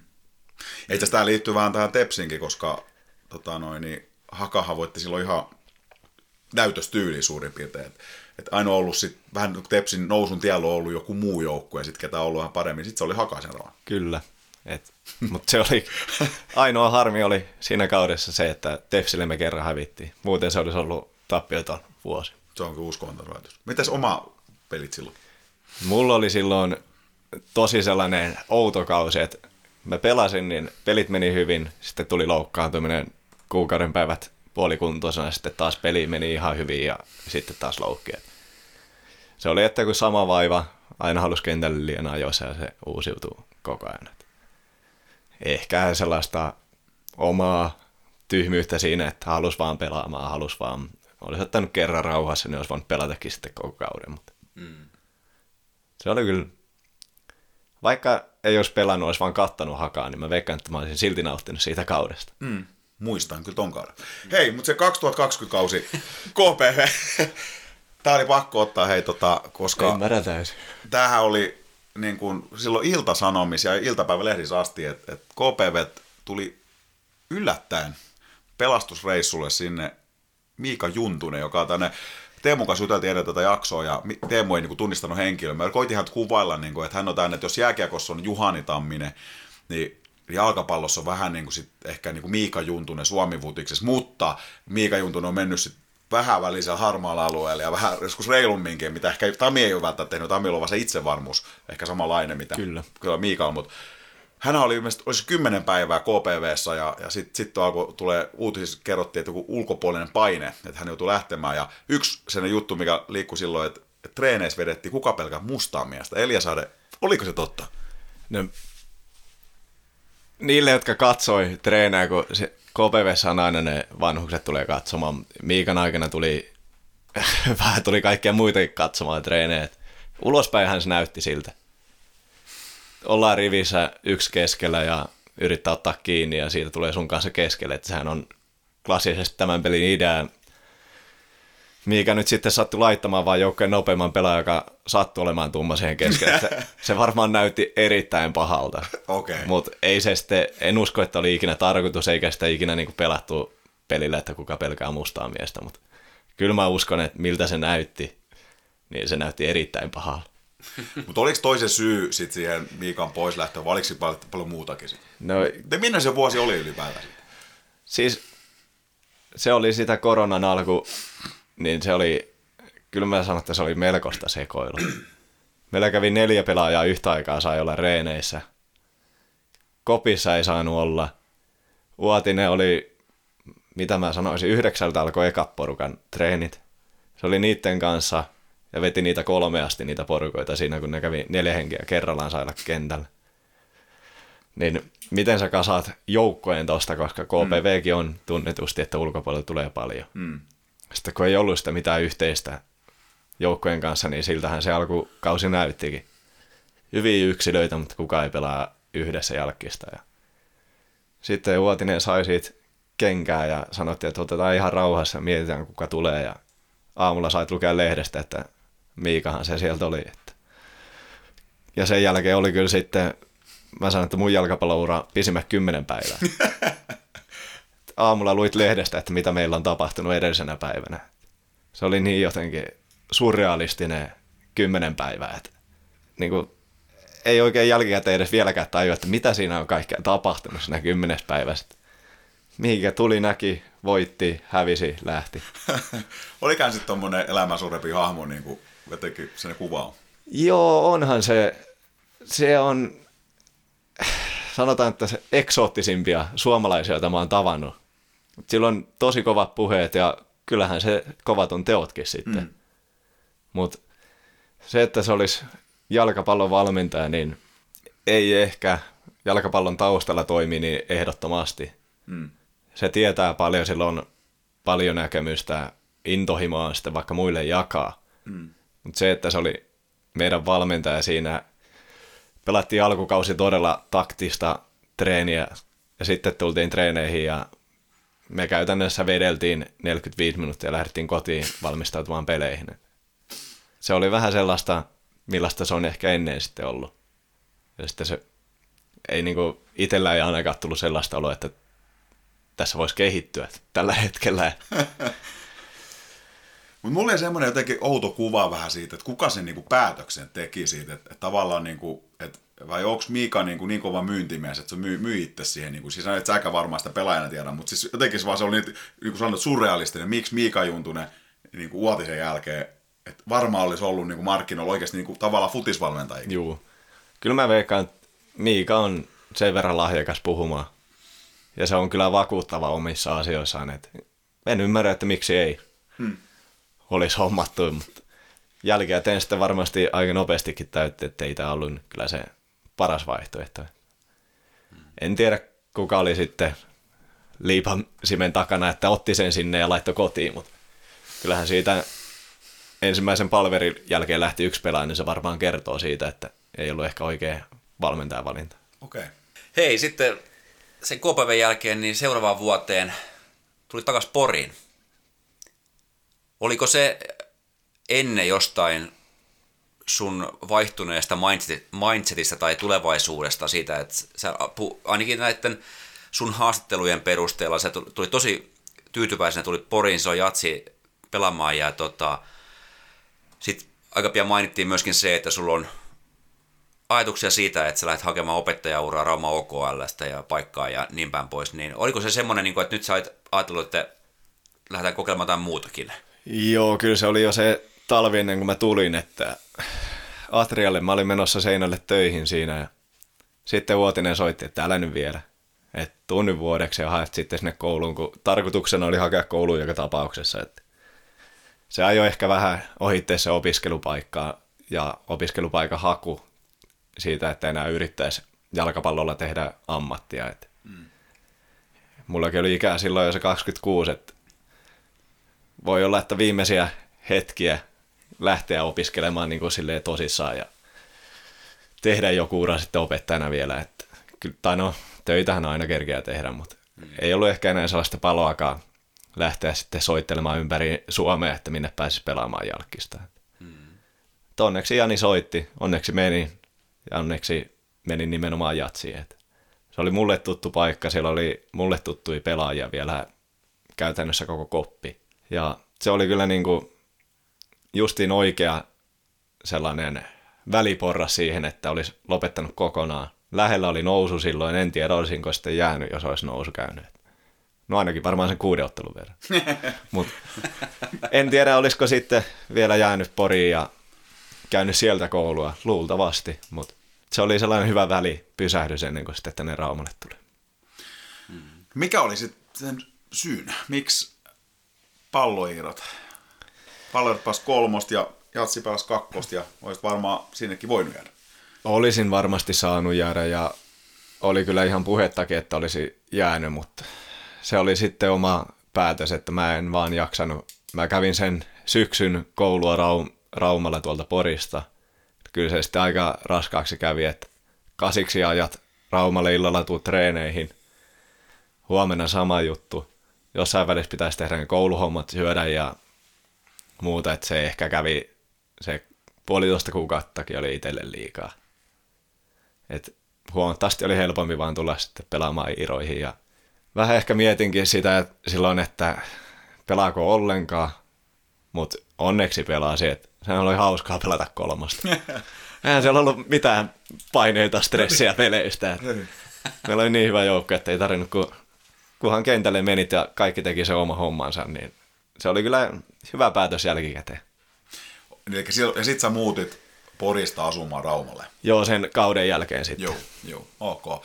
Ja tota, kävikö sä Hörkön kanssa jotain keskustelut sitten ennen Raumaa tuloa, ja eikö Hörkkö sut lupailtu roolit, no sieltä varmaan sun taustalla, niin ei hirveästi tarvinnut niinku, se, semmoista pelätä, että penkillä joutuisi istumaan. Mutta. No se oli jo se kesä, kun tuli opiskelupaikat, mä olin Porissa vielä silloin, niin silloin Pantse soitti jo. Joo. Et hän on nähnyt, että sä pääsit opiskelemaan olisiko kiinnostusta. Mä olin, että en minä tiedä, että katsotaan nyt. Kun oli vähän silloin vielä ideaa, me oltiin niin lähellä, me oltiin silloin varmaan vielä piikkipaikassakin, kun näitä keskusteluja käytiin. Ja mä olin, että kyllä mä vielä joo, että jään pelaamaan. Ja kausi tuli loppu, ei noustu ja sitten Kimmokin sieltä jo soitteli, että, että olisiko sulla niinku oikeasti kiinnostusta pelata. Ja mm. mä, kyllä, niinku, kyllä se aina sitten kauden jälkeen se pari viikkoa, kun olet odottanut treenejä, niin kyllä se yhtäkkiä tulee taas se, että olisipa kyllä kiva pelata. Ja ei siinä nyt oikeastaan tarvinnut Kimmo aivan hirveästi yli puhua, että aika helppo ratkaisu loppukäteen oli itselle sitten ruveta palloiiroksi. Mm. Ja vaikka se kausi, niin kuin sanoit, että on siinä mielessä niin kuin helppo, että oli, oli niin hyvä joukkue, mutta kyllä siinäkin kuitenkin omat paineet siinä oli, että kyllä sen joukkueen kanssa piti nousta, ja kolmosesta nouseminen, niin se on kyllä helvetin vaikea. No, en mä sitä käsittänyt, että noin, että pitää joka peli voittaa, ja viimeisellä kierroksella ratkea vasta sitten, kun joku muualla häviää. Että. Joo. Kyllä mä luulen, että se, että oma lohko voitat, sä nouset, mutta kyllä on julmaksi tehty. Mm. Ja kun nämä lohkot ei ole mun mielestä mitenkään tasaväkiset.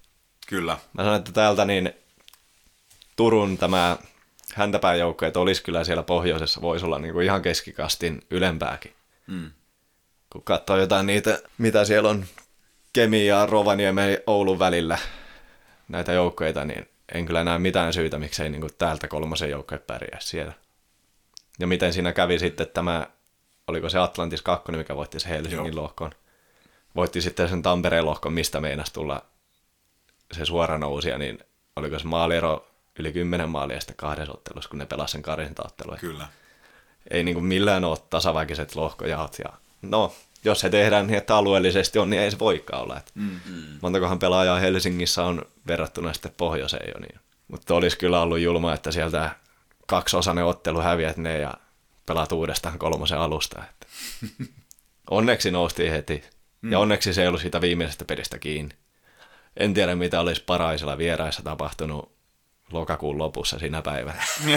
Luultavasti jotain eri, eri tulosta kuin vapautunut, mitä, en mä edes muista, 3-2, kun sitten päättyi 2-1 jotain, mutta... Paikalla oltiin, kyllä se voitettiin joku, joku tällainen. Niin. Tuskin veikkaan, että olisi ollut meidän nuorelle joukkoille aika iso peli sitten, että mm. pakko voitto ja mm. onneksi oli niin, että ei ollut enää se tilanne. Kyllä. Mm. Hei, viimeinen koutsi muuten Kimmo Herkko. Mä kyllä tykkään. Vanhan koulukunnan coachit kyllä sytyttää itse aina. Okay. Tietää, että niillä on pelaajatausta, ne tietää millaista on pelata. Et pelin jälkeen niin voi mennä kolmekin treeniä, että saat ihan unteemailla, kun sä oot vaan niin rasittunut siitä pelimäärästä. Ja, ja kuitenkin Kimmon treenit oli mun mielestä erittäin fyysisiä, mutta niissä oli hyvää sisältöä. Joo. Et, kyllä mä sanoin silloin, että harmi, että Kimmo ei jatka, mutta voi olla, että jos Kimmo olisi vielä vuoden jatkanut, niin Kimmolla ei ole tällä hetkellä hiuksia enää yhtään päässä. Nyt se on saanut ne jostain takaisin. Joo, mä Veikkaan, että se oli Kimmolle ihan hyvä ratkaisu jättäytyä siitä pois. Pist kiinnitin samaa huomioon, kun meni käymään toimistoon yksi päivä. Mä ollaan, että ei ole hiukset. Joo, ja Kimmo rupesi hymyilemään jostain syytä. Mä en sitä nähnyt koko vuonna. Hei, tänne vielä vähän ekstra kysymys tähän, kun, tota, kun sä, sulla on nyt ollut valmentajia on ollut kakkosessa, ykkösessä, veikkausliikassa ja kolmosessa, niin mitkä on sun semmoisia, niin kuin, ketkä on, no Taimion, Taimion Teemu, sä mainitsit niin kuin jo, mikä on tehnyt ison vaikutuksen, mutta onko jotain muita semmoisia, ja minkä takia? Niin kuin? Mä sanon, että ihan taktisen jalkapallo-osaamisen, jalkapallon kehittämisen takia, niin Simon Valkari. Pelattiin sellaisella taktiikalla, millä ei ollut sitten aseita siinä mestaruusvuonna kenelläkään muulla sitä vastaan. Että se oli räätälöinyt siihen sellaisen kuosin, että ja oikeat pelaajat oikealla paikalla, niin pelaajat hankittiin siihen systeemiin. Ei hankittu pelaajia ja sitten ruvettiin katsomaan systeemiä. Mm. Ja Simosta tykkäsin kyllä siinä, että silloin pelasi ne, jotka ansaitsi olla kentällä. Mm. Ei ne, ketkä ehkä oli kalleimmat pelaajat siinä joukkueessa, vaan ne, ketkä oli parhaat. Ja Vissi Jallu, kyllä se on, se on ehkä sellainen hauskin valmentaja. Hei, onko se mulle, en, en ole koskaan tavannut, onko hän vähän sellainen niin kuin, niin kuin kansanmies, kadunmies. On sellainen huuliveikko. Heittää huulta tilanne kuin tilanne, mutta kyllä sen kanssa on sitten niin kiva toimiakin, kun se ei ole ihan sellaista totista, mutta kun tehdään tosissaan, niin tehdään kunnolla. Mm, mm. Mutta sitten sitä huulta voi heittää. Kaikki nyt tiesi, kuka Jalluvis on. Mm. Sitten se kertoo vähän niitä omia tarinoita, niin kyllä se oli silloin nuorelle puolelle aika siistejä juttuja.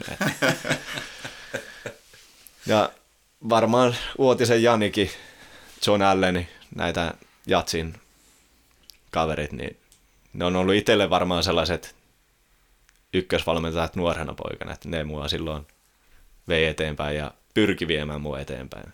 Harvoin on ollut kyllä itsellä niin kuin sellaista valmentajaa, että olisi ollut pahaa sanottava. Mm, mm. ehkä se Juntunen niin oli sen kymmenen päivän stuntin aikana ainoa, josta ei ollut niin kuin ihan tyytyväinen. Mm. Sinänsä hyvä säkä käyn valmentajan kanssa. Toki Seinäjällähän kävi silloin yhtä sun toista, mutta nekin oli vähän sellaisia, että mä en ollut ikinä niiden kanssa sitten kuukautta kahta pidempään, että joku, olisiko se ollut Roka, tuli ja mitä sitten lainalta tulin takaisin, niin se olikohan se kaksi viikkoa sitten valmentajan, että se oli ollut sen puoli vuotta siihen alkuun, niin mitä joukkuekaverilta kuuli, niin ehkä hyväkin, ettei ollut sitten paikalla ihan koko aika.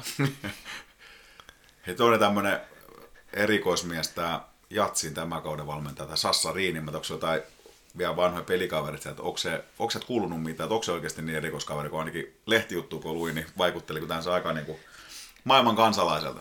No se, mitä on näiltä kavereilta kuullut, niin kyllä ne on niinku tykännyt siitä, mutta tonne välillä sitten vähän sanon, että kyllä se niinku vähän hullukin on. okay.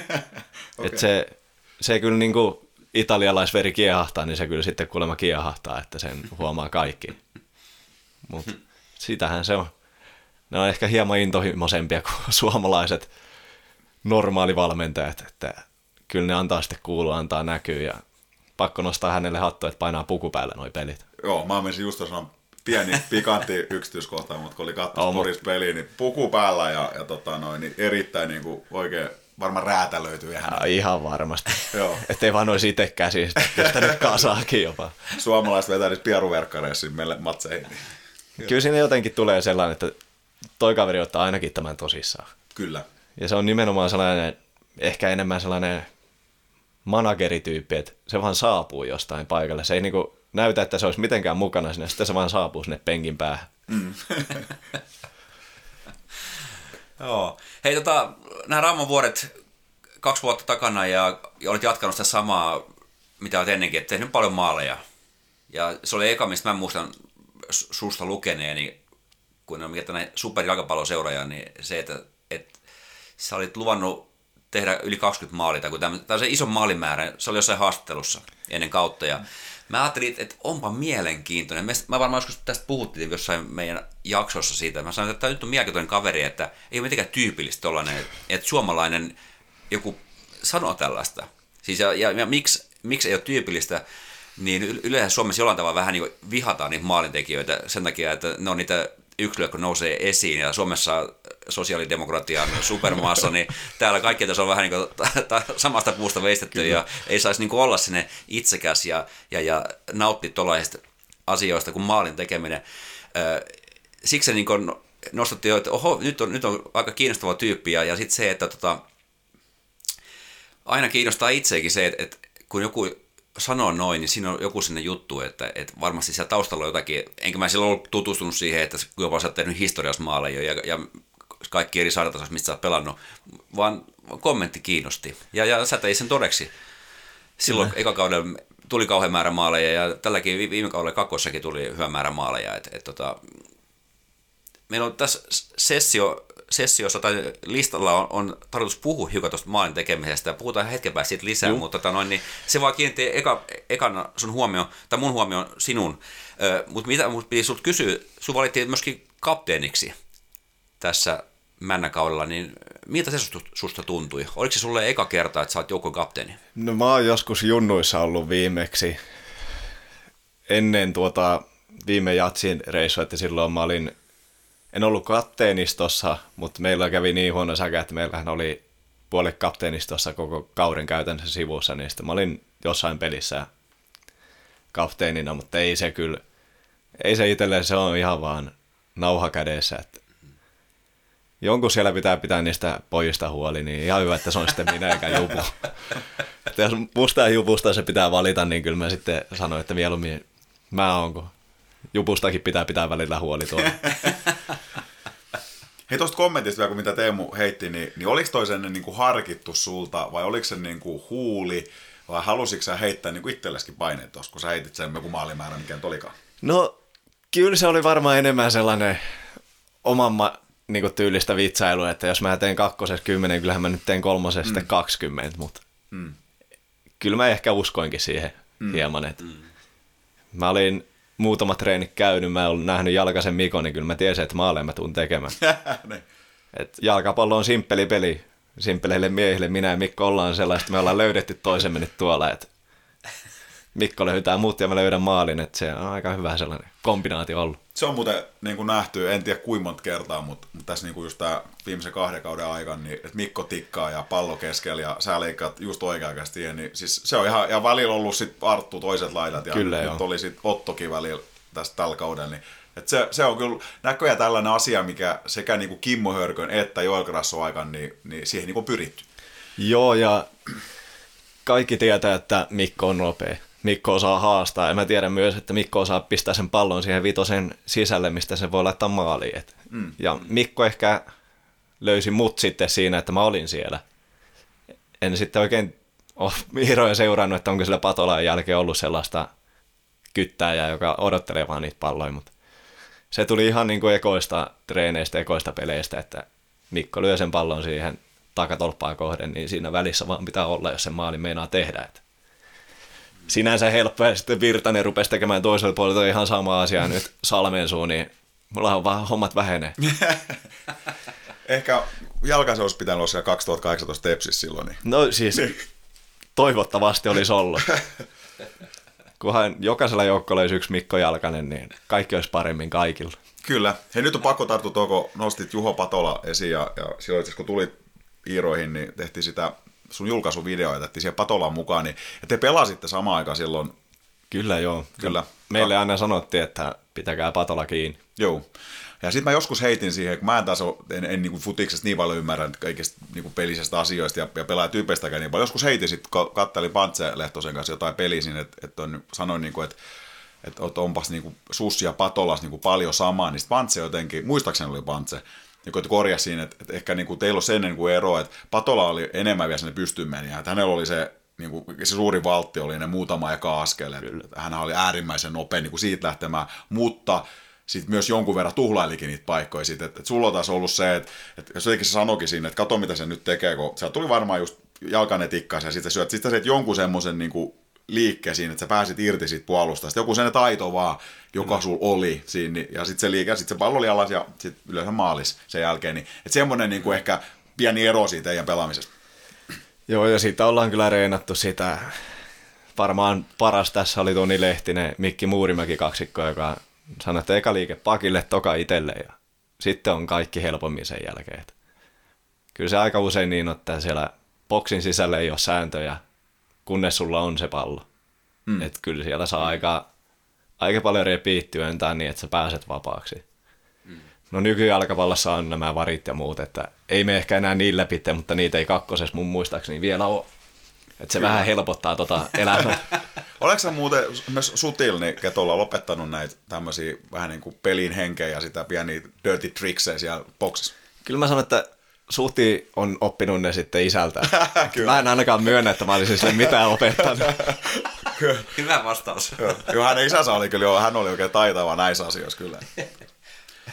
Hei, tota, puhuttiin kapteeniudesta, ja sulla oli tosiaan uusi rooli nyt palloiren niin kapteenin, ja vaikutat ainakin sitten, että et hirveästi siitä nyt ottanut niin kuin suurta stressiä tai ei vaikuttanut hirveästi sun niin kuin olemiseen muuten, ja muutenkin olit jo siellä niin kuin sitä kokeneempaa sorttia aika nuoressa joukkueessa. Mutta kyllä se kuitenkin kauden aikaa tapahtui niin kuin tommosia asioita, jotka jousi ihan julkisuutenkin, ja muun muassa niin kuin tapaus Otto Schultz, ja huhut liikkuu ja lehti kirjoittelee jotain ja, ja tota, hänkin oli kuitenkin sit entinen kapteeni ja semmoinen iso hahmo joukkueessa niin kuin pelillisestikin niin kuin persoonan, niin joudutko sä sitten kapteenin jotenkin siihen jo- joukkueelle niin kuin puhumaan siitä asiasta, miten te käsittelitte siellä sitä? No mä en onneksi joutunut niinku otosta joukkoille mitään kertaa. Mä Jannelta kuulin tunti kaksi ennen treenejä, että Totto on nyt lähtenyt. Otolta kuulin treenien jälkeen niin syitä. Et se tuli itselle ainakin vähän silleen puskista nopeeta se kaikki, mm. mutta ei onneksi tarvinnut, että piti itse vastata siitä ja olla mitenkään niin kuin viestinviejänä. Mm. Et harmi, että Otto ei sitten itse saanut tulla kertomaan, että mitä oli käynyt, että se oli, olisikohan sillä ollut pelikielto, loukkaantuminen, molemmat jopa silloin. Ja sitten se vaan seuraavissa maanantain treeneissä sanottiin ennen treenejä, että Otto ei sitten muuten pelaa. Harmittaa niin Oton puolesta, että se olisi varmasti itse halunnut tulla hmm. sanomaan morot joukkoille ja että tässä nyt kävi näin, että hän lähtee. Saiko joukkue tietää sitten, että mitä siinä niin kuin tapahtui? Tietysti siinä on varmaan kaksi eri kantaa ja sä kapteenin kuulet ainakin jo seuraan kannan ja pelaajan varmaan ymmärrät sitten mm-hmm. ehkä pelaajakin kannan. Mutta saiko joukkue sitten tietää sitä? Että... No kyllä mä uskon, että meillä on niin paljon Oton kanssa vieläkin tekemisissä itse mukaan lukien, että kyllä kaikki sitten tietää, mitä siinä on oikeasti mm. ollut ja mitä on sitten sanottu, niin on niissä nyt tietenkin jotain perää, mutta ei ne ehkä ihan se koko totuus ole. Joo. Mm. Yes. Ja hei, viime vuoden joukkueessa uusi tulokas päävalmentaja myöskin, Grasso Joel. Mulle tuttu, mun poika pelasi hänen kanssaan monta vuotta. Hän oli pojan jo, joukkueen valmentajana. Mitäs Joelista, millaisen arvosanan annat Joelle?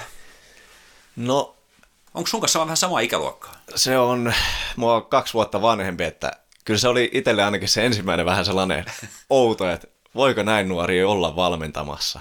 Mm. Mutta onhan niitä, mikä sitä on tämä britti valmentaa Ranskassa, 35 se on. Ja se on kuitenkin Ranskan liikaa, että mm. miksei voisi olla sitten 29-30-vuotias Suomen kakkosta. Mm. Mutta joo, Krassol on ehkä sellainen kehityspaikka siinä, että miten se saa sen oman ideansa ja taktiikkansa niin kuin kerrottua, joukkoille lyötyä läpi treeneistä lähtien, että se on vähän se meidän joukko nuori, nuori kokematon, että ei voi vaan, että me ilmoitetaan, että nyt haetaan tätä asiaa. Siellä puolet kattelee taivaalle, puolet juttelee keskenään, että se on vähän niin kuin pelaajien ja sen valmentajan niin kuin sellainen välinen kommunikaatio vielä, että kun pelaajat ei ole tottunut, miten Grasso opettaa pelaamista. Grasso ei ole oppinut vielä ehkä, no hän on kyllä ollut kauan noiden kanssa, mutta ei ole niin kuin sellaista, että miten, miten niille niin kuin menee se ehkä läpi tällä hetkellä se, että ne taktiikat on kuitenkin sen verran kehittyneempiä, mitä yritetään. Nykyäänkin saa lyhkäistä maalipotkua avata, niin se on tullut varmaan sata uutta mallia avata peliä tuolla Twitteri täynnä niitä. Mm, mm. Sitten yritäpä meidän raumalaisille lukiolaisille opettaa jalkapallon salat ja sulla on aikaa siihen päivässä se tunti.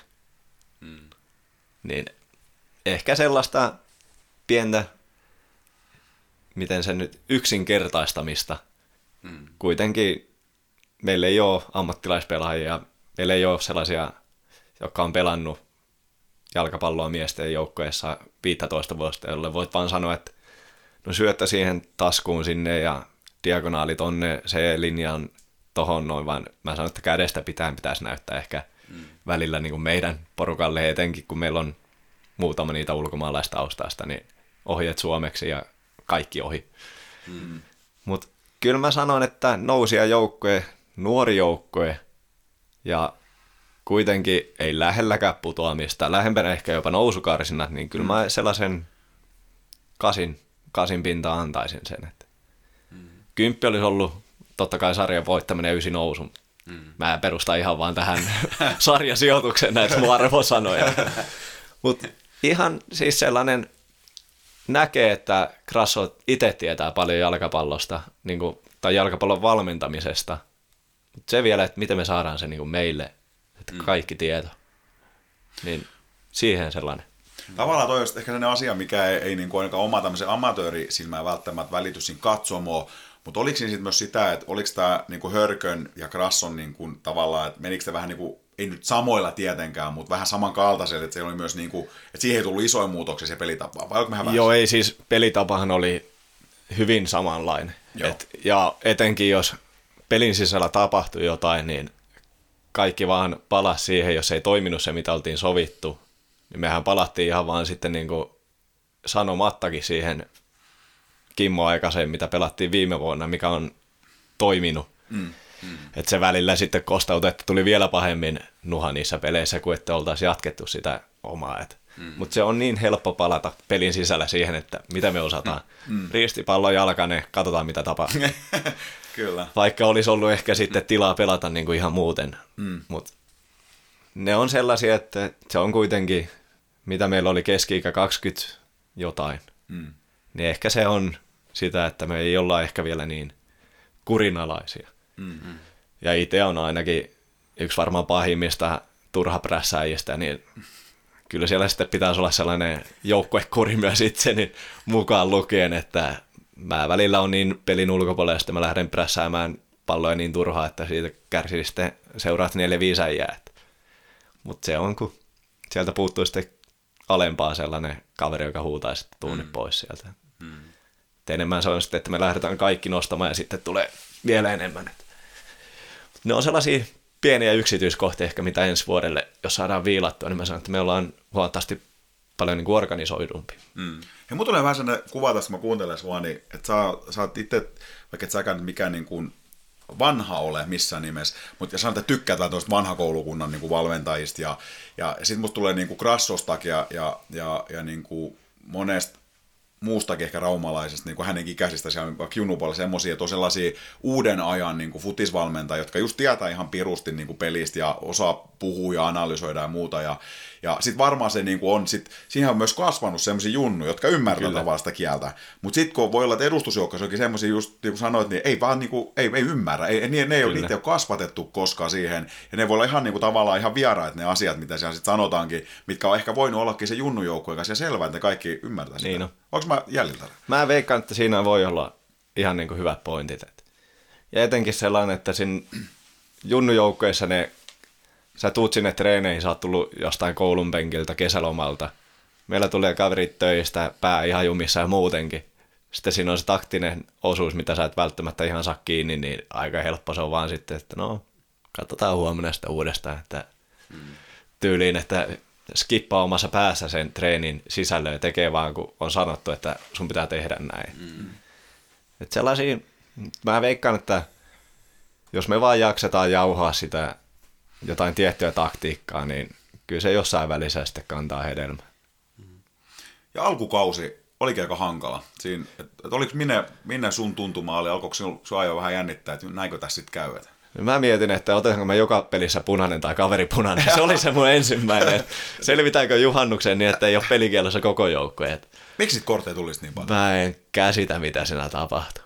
Mm. Kun, ja se oli usein vielä niin, että kaveri otti niitä ei se ollut aina, että me otettiin se kaksi kiintiöpunaista peliä, vaan mm. että se oli kaveri otti ne kaksi. Mm. Mä en niin kuin, oliko siinä sitten uuden kauden kiima kaikilla päällä, että siellä piti mennä lujempaan, kun olisi ollut tarve, mutta... Mm. Ja kun ne oli suoria, ne melkein kaikki mm. punaiset mm. siinä yhdessä vaiheessa, niin oliko tuomareilla jo kuusi linjaus, että heitetään helpommin pihalle, koska sitten loppukaudesta niin ei tainnut tulla enää yksi honka vieraistos. Mm.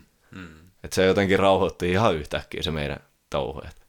Eksoottista oli pelata puolet peleistä ylivoimalla tai alivoimalla, että onpahan nyt sitäkin reenattu sitten valmiiksi.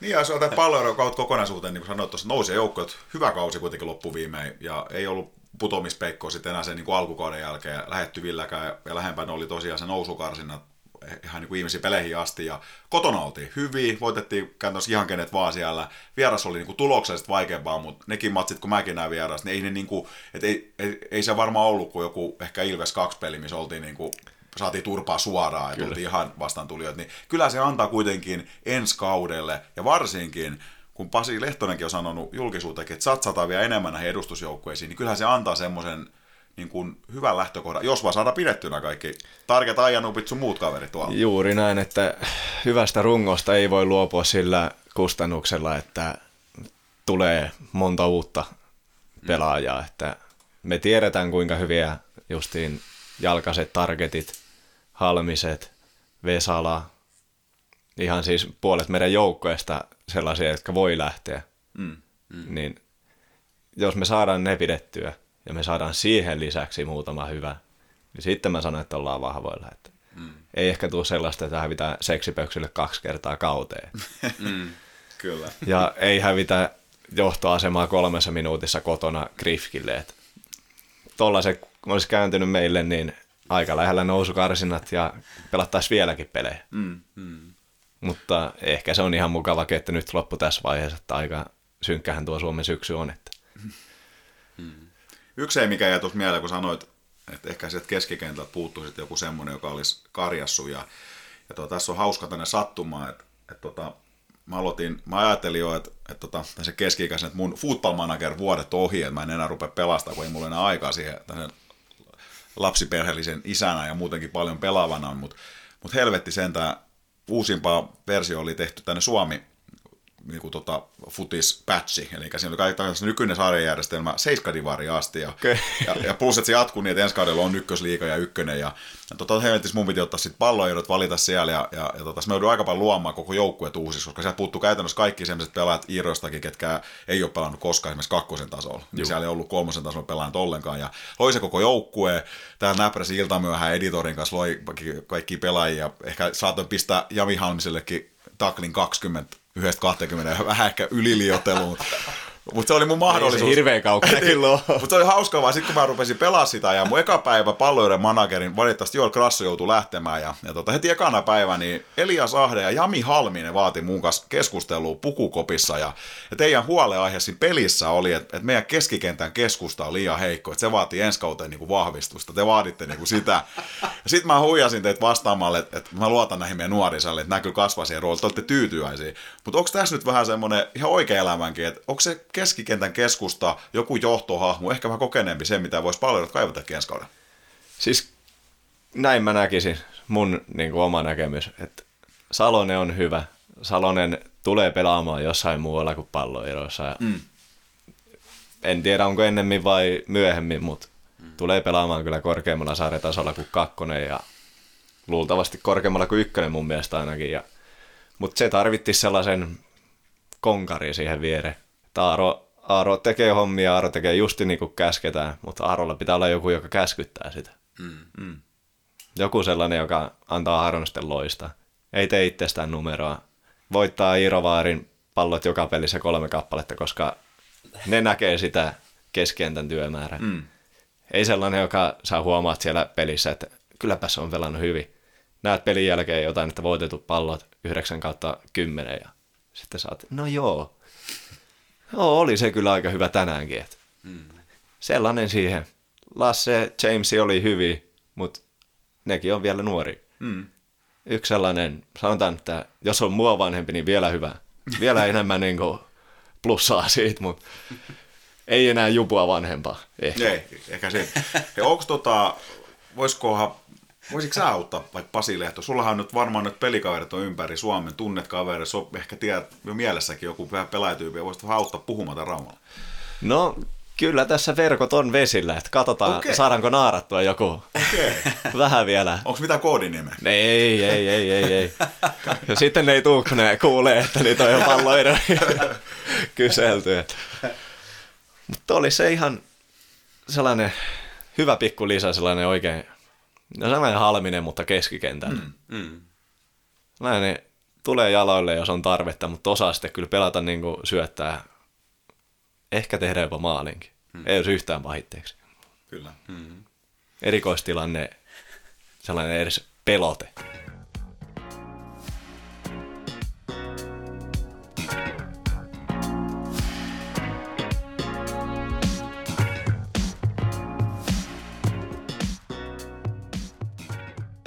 Hei, loistavaa analyysiä. Ehkä tuossa tulee, sua kun kuuntelen tässä näin, niin, niin tulee myöskin se, että sun tuleva ammattiopettajana, niin sulla on, sulla on aika hyvä ote to, näköjään tuommoisen niin kauniisti puhuit Joelistakin ja, ja annoit suoraan niin palautetta. Se on niin kehittävää palautetta ja aivan niin kuin, todella mun mielestä arvokasta puhetta. Kiitos. Hyvä, hyvä, hyvä juttu. Olet varmaan ihan oikealla suuntaa opiskelemassa. Toivotaan aina. Opintopisteestä en, en lähde kyselemään sen enempää. Että Eikö tästä oli... yksi luvattu? kyllä, kyllä tämä joku apro tästä tulee varmasti. Hei, nyt palataan siihen, tota, no niin, ehkä mun ehkä tämmöisen tietynlaisen lempiaihe tähän maalin tekemiseen, ja mä olin tähän tehnyt muutamia kysymyksiä tämä, tästä tähän niin tämän y- ympärille, mutta tota, sä oot tehnyt siis niin kuin Veikkausliigassa, kaikissa Suomen sarjoissa oot tehnyt maaleja, ja tota, tietysti mitä alempaa sarjoissa, niin sitä, sitä niin peli, pelimäärä, tai ottelumäärien suhde, suhteessa olet tehnyt niin isonkin määrä, isonkin määrä maaleja, niin tota, ensimmäinen kysymys, miten sä näet, kun sä oot tehnyt koko urasi maaleja, niin mi- millaisia niin kuin ominaisuuksia maalintekijällä pitää olla? No varmaan sellainen päättäväisyys. Et sitä ei voi vaihtaa joka askeleella läpi, jos sitä suunnitelmaa, että mitä sä teet. Et jos sä näet jotain, että etukulma on auki, niin sä päätät, että se etukulma on sitten auki ja sä vedät siihen. Että kyllä ne veskaritkin nykyään osaa sen verran kusettaa, että ne jättää jonkun takakulman tyhjäksi. Se vedet takakulman, niin se on aina seisoo siellä, ottaa pallon syliin ja näyttää niin tyhmältä se sun ratkaisu. Mm. Mutta kyllä se, se on sellainen päättäväisyys ja mä sanon, että tärkein on varmaan toistot. Mm. En mä oon mitään meidän takapihalla muuta tehnyt kuin vedellyt maaleja. Mm. Et, ja niitä kyllä tehtiin silloin paljon. Mm. Toki ollut veskari usein, että veli syötteli ja mä tein maaleja. Mm. Niin. Mutta eipä se oikein mun mielestä muutu se maalinteko, oli se maalivahti vai ei. Että mm. Se alakulma on siellä, missä se on aina ollut ja yläkulmiin ei tarvitse vetääkään. Että mm. Se on ihan turha antaa mahdollisuus pallon mennä yli ja ohi, kun annat, että menee vaan ohi. Sinne vedetään sitten, kun on kaksi maalia ja haetaan sitä hienoa hattua. Kyllä. Eli kaikki ei ole tullut niin annettuna, vaan myöskin töitä on tehty se eteen, että maaliverkot soi. No kyllä. Varmaan enemmän on annettu se, että osaa olla oikeassa paikassa oikeaan aikaan, mutta kyllä mä uskon, että sekin on jollain tapaa opittu. Hmm. En mä usko, että mä oon aina ollut oikeassa paikassa oikeaan aikaan, mutta nyt mä oon aika usein siellä. Hmm. Niin ehkä sekin on sellaista treeniä, kannattaa seurata, mitä muut tekee, hmm. jota muutenkin tuolla valioliikassa muissa katsoo, niin kyllähän ne aika hyviä pelaajia siellä on. Mm. Että sellainen jos... Ja itse on ainakin, että mitä, mitä laiskemmalta näyttää niin kuin siinä hyökkäysvaiheessa. Esim. Jalkasella on se pallo siellä. Sä näet, että Jalkanen on saamassa palloa, sä näytät vähän flekulta. Sitten sä lähdet spurttiin, niin kyllä sitten on pakilla jo kiire, kun se mm. antaa sulle sen pienen siiman siihen. Niin. Mm. Ei aina kannata pelata pokeria niin kuin kortit avoinna, että vähän pitää bluffaa, vähän pitää pimittää niitä. Kyllä tämä on sellaista kissa-hiirileikkiä, mm. tämä nykyajan boksin täyttö ja muutenkin toi niin kuin maalintekotilaisiin pääsy, että se ei ole näin sitä, että joku pistää pallon liinin taakse ja nopein voittaa, vaan sun pitää saada se linja ensin ylös, että sä voit pelata sen taakse. Mm-hmm. Se on siinä muuttunut aika kun jotenkin muistelen ne ekat kakkosen vuodet, että eihän tarvitse kuin juosta linjan taakse, että se linja seisoi siinä. No on se voinut ollakin niin, mutta nykyään linja pumppaa, linjat on täynnä nuoria, atleettisia ja nopeita pelaajia, niin kyllä se vähän muuttuu, mutta hmm. silti se alakulma on siellä, missä se on aina ollut. Eli se, että missä se, mihin sä sijoitut ja miten sä niin aistit sitä tilannetta, niin siinä on varmaan osa on toistojen kautta opittua ja osa on ehkä jonkinnäköistä sellaista niin haisua siitä, mikä toisella vaan on ehkä no enemmän jo, kuin siis toisilla. Ihan varmasti on, että ei se Jamie Vardika ole ikinä varmasti treenannut niin, niin tosissaan kuin muut, mutta silti se on yksi valioliikan kovimpia maalintekijöitä niin kuin mm. paikoihin nähden. Toki se vetää aina täysillä. Mm. ja, ja on nopea kuin mikään, mutta kyllä siinä siitäkin aistii sellaisen, että kyllä se vaan sattuu olemaan siellä aina oikeassa paikassa, aina oikeaan aikaan. Hmm. Et mä sanon, että se on puoleton opittua, puoleton sitä, että se vaan on sulla tai se ei ole. Hmm. Mutta jokainen voi oppia hyväksi maalintekijäksi. Jotkut vaan sitten on parempia sen takia, että niillä on ne molemmat. Hmm. Joku Multas Kallekin, erinomainen esimerkki. Kalle on, silloin maalivainu, ja se on tehnyt varmasti toistoja ei ole, niin kuin, mun mielestä Kalle ei ole se maailman nopein, ei ole taitavin, ei ole fyysisin. Mutta niin, vaan se on naputtanut montakohan kymmentä ykkösen maalia saman verran peleihin. Että mm, mm. Kyllä se on vaan ehkä siitä sun sijoittuminen ja sitten se haistat ne reboundit, sä tiedät koska pitää lähteä niihin. Että. Mm. Kyllä se on varmaan sellainen monien muuttujien pieni summa, mutta kyllä se vaan, sanotaan, että puolustajat on puolustajia ehkä syystäkin. Keskenttä, pelaajat on keskenttä pelaajia syystä ja hyökkäjät on sitten hyökkäjiä. En mä sano, että musta olisi niin paljon hyötyä oikeana laitapakkina, vaikka se mun unelmapaikka olisikin. Mm. Ei voidaanko me pyytää sua miettimään, ja ensinnäkin, muistaaksä sun maaleja? Kuinka hyvin? Kyllä mä aika pitkälle ne muista. Niin. Voidaanko pyytää sua käymään tässä läpi joku esimerkiksi kuluneen kauden tai joku muu sulle tärkeä maali, ja jos sulla on kertoo, että miten se prosessi meni ja, ja, ja, ja, ja niin. No mä voin kertoa kauden hienoimman, omasta mielestä hienoin maali. Pitsyön spesiaali, 3-1, viimeinen naula arkku, se maali. Okei. Okay. Sehän on ihan, kun siinä, mä en, jos olette ollut paikalla katsomassa peliä, mm. edellinen tilanne, identtinen pallo, päätyrajalle. Veskari tiputti sen silloin. Mä ajattelin, että tulee kerran vielä, niin kyllä mä ajan sen loppuun asti. Juhansson puolesta kentästä purkupallo, aivan hirveä korkea, veskari tiputtaa. Mä oon, mä oon lähtenyt ennen kuin se pallo on ylhäällä juoksemaan, että se ei ihan varmasti tiputtaa tuo. Tiputtaa niin kiusallinen. Tulee justiin tuohon reiden kohdalle. Reidellä nosto yli. Kalja katsomo eteen.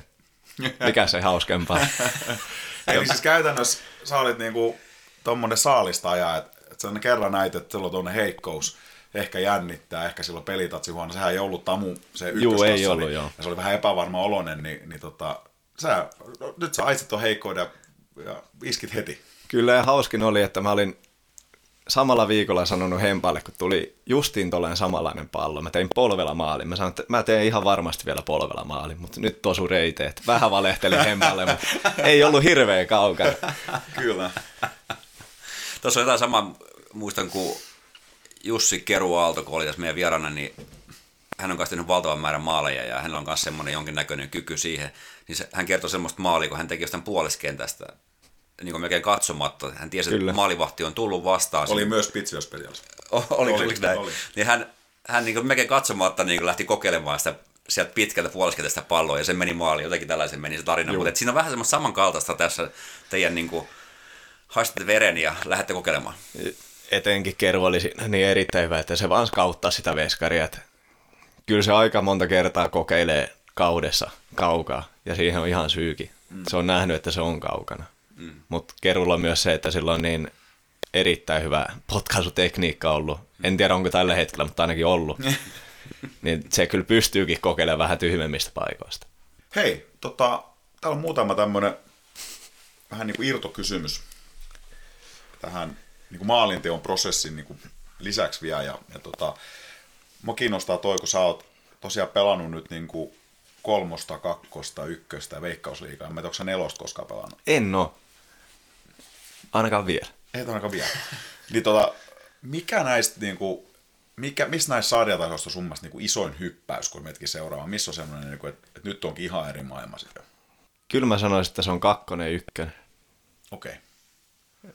Ykkösessä on niin paljon niitä, jotka haluaa olla niin kuin korkeammalla, kuuluu ehkä korkeammalle, on sellaisia näytöhaluisia, todella taktisesti kypsiä kaikki joukkueet sitten kun vertaa, että ykkönen liika, niin siinä on kuitenkin käytännössä samat valmiudet taktisesti, teknisestikin osa, mutta sitten siellä on vain se kokemus, mikä on niin kuin ero. Sitten kakkonen, ykkönen, niin kakkosessa puuttuu useimmilta kokemusta, puuttuu taktista, teknistä osaamista.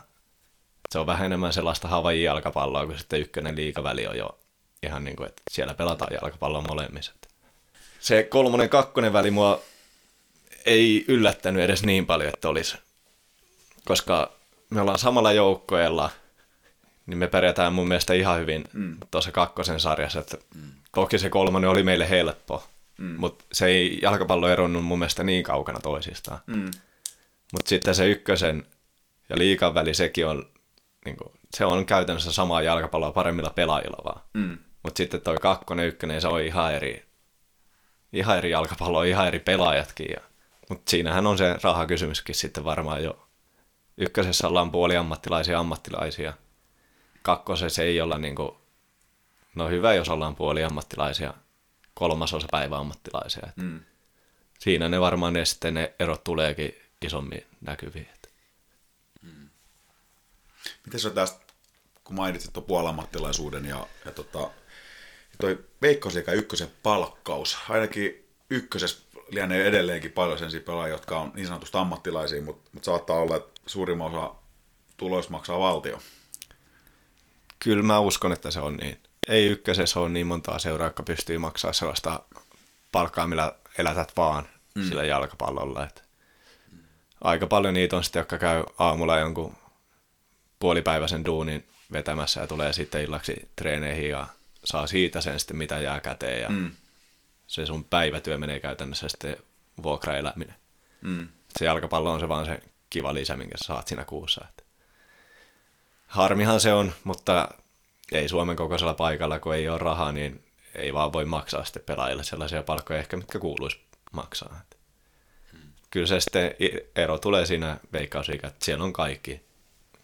Että pystyy olla vaan sitä jalkapalloa ammattilaista, niin kyllähän se aika iso etua noissa justiin kupin pelit, vaikka niillä olisi kolme peliä viikossa, niin niillä on kolme kertaa se 11 avauksen pelaajaa laittaa jotain kakkosen, ykkösen jengeä vastaan, joka aamulla lepää, illalla käy treenit vetämässä tai aamulla treenit, illat lepää ja kakkosen, ykkösen jengi äijä käy vai painamassa raksalla kahdeksan tuntia ja tulee sitten peli, niin mm. kyllä se vähän näkyy niissä eroissa sitten kentällä, mm. että mm. ei se jalka enää nouse. Hei sarjallinen tämä uudistus. Nyt tulee sitten tosiaan vielä vähän auki, mitkä joukkueet menee pelaa minnekin. Että siellä on viikonloppuna ainakin karsin toi muun muassa just Tamu meidän lohkos pelaa klubin olla neljää vastaan. Kyllä. Ja Jatsi nousi jo ykköseen. Ja olisiko se kissat? Ollut, kissatkin taitaa pelata, joo. Ja sitten ykkösliikaa, että kakkosesta menee sitten PK Juu. tai Jippo, olisiko ollut? Olisi varmaan. Olisiko ollut niin. Mitä mieltä sä tästä uudistusta? No, mä olisin ehkä vaan sitten kasvattanut veikkausliikaa muutamalla joukkueella ykköstä muutamalla. Että mä en nyt näe sellaista, mitä ne itse puhuu palloliitto, että siinä on kuilu näiden sarjojen välillä. Joo, on, mutta kakkosesta olisit nostanut vaikka sen kuuden joukkojen määrän ykköseen ja ykkösestä nostanut neljä joukkoetta liikaa, tehnyt liikasta isomman ykkösestä sitten vaikka vähän pienemmän, niin hmm. ihan hyvin olisi mennyt siltikin noin sarjat, että toi nyt oli tollanen, että katsotaan, että kaikki liikajengit saa pelata parempia pelejä. Et eihän siinä nyt hirveästi mietitty sitä, että mitä kakkoselle käy. Et hmm. Ei se nyt enää hirveän kiinnostavaa ole hankkia pelaajia Suomen neljänneksi korkeammalle sarjatasolle. Hmm. Totta. Se aika nopeasti se kakkosen markkina-arvo tippui näissä pelaajahankinnoista. No me pelataan Suomen neljänneksi korkeinta. Hmm verrattuna siihen, että kolmanneksi korkea. Mm. Siinä on aika iso kynnys sitten. Sä nouset tästä niin kaksi kertaa, niin sä et ole vieläkään veikkausliikassa. Mm. tai ajatellaan joskus aikaisemmin, että tämä, tämä tota, muun muassa Musa Salama, kun vielä ei sitten ole pari vuotta aikaa, kun Satakunnan kanssa puhuttiin, että Musa johti ykköstä silloin, että Kyllä. mitäs nyt veikkausliikaa, onko seura valmis, ja, ja tota, nyt ensi kaudella on viidenneksi korkean sarjataso, ja ja edelleen kuin helvetin vaikea sieltä kolmesta noustakaan. Et, et nyt tälläkin kaudella, niin siellä, aina siellä on joku semmoinen, ketä satsaa tosissaan. Tällä kaudella oli nyt FC Interin reserviengi mm. ja oli äärimmäisen kova, kovat satsauksia siellä, niin on se, se on kova touhu, mutta toisaalta mä, tämän takia mä rakastan futista. Et mua kiinnostaa nämä Kyllä. karsintapelit ja mua kiinnostaa tippumiset ja, ja ne tarinat, että miten, miten vaikka, vaikka Tampere Unitedkin aikoinaan, no se oli vähän erilainen tarina, mutta, mutta lähti sieltä kutosesta nousemaan pikkuhiljaa ylöspäin. No ei siitä ole, kun kaksi kautta kun oltiin Jatsin kanssa vieraspelissä Piffiä vastaan, vaikka voitettiin, niin ne juhli mestaruutta ykköseen nousivat. Joo. Tänä vuonna käytiin siellä varmistuu tippuminen Suomen, mitä se on nyt neljänneksi korkein sarjataso. Viidenneksi, neljänneksi. Niin, niin ensi Aika nopeasti se vaan Kyllä. yllätti, että ei niinku hirveästi käy kateeksi sitten paikallista jalkapalloa lähteä enää satsaamaan, että se tuli kuin kivi neljä porrasta kahteen vuoteen, niin on sekin varmaan jonkun sortin ennätys.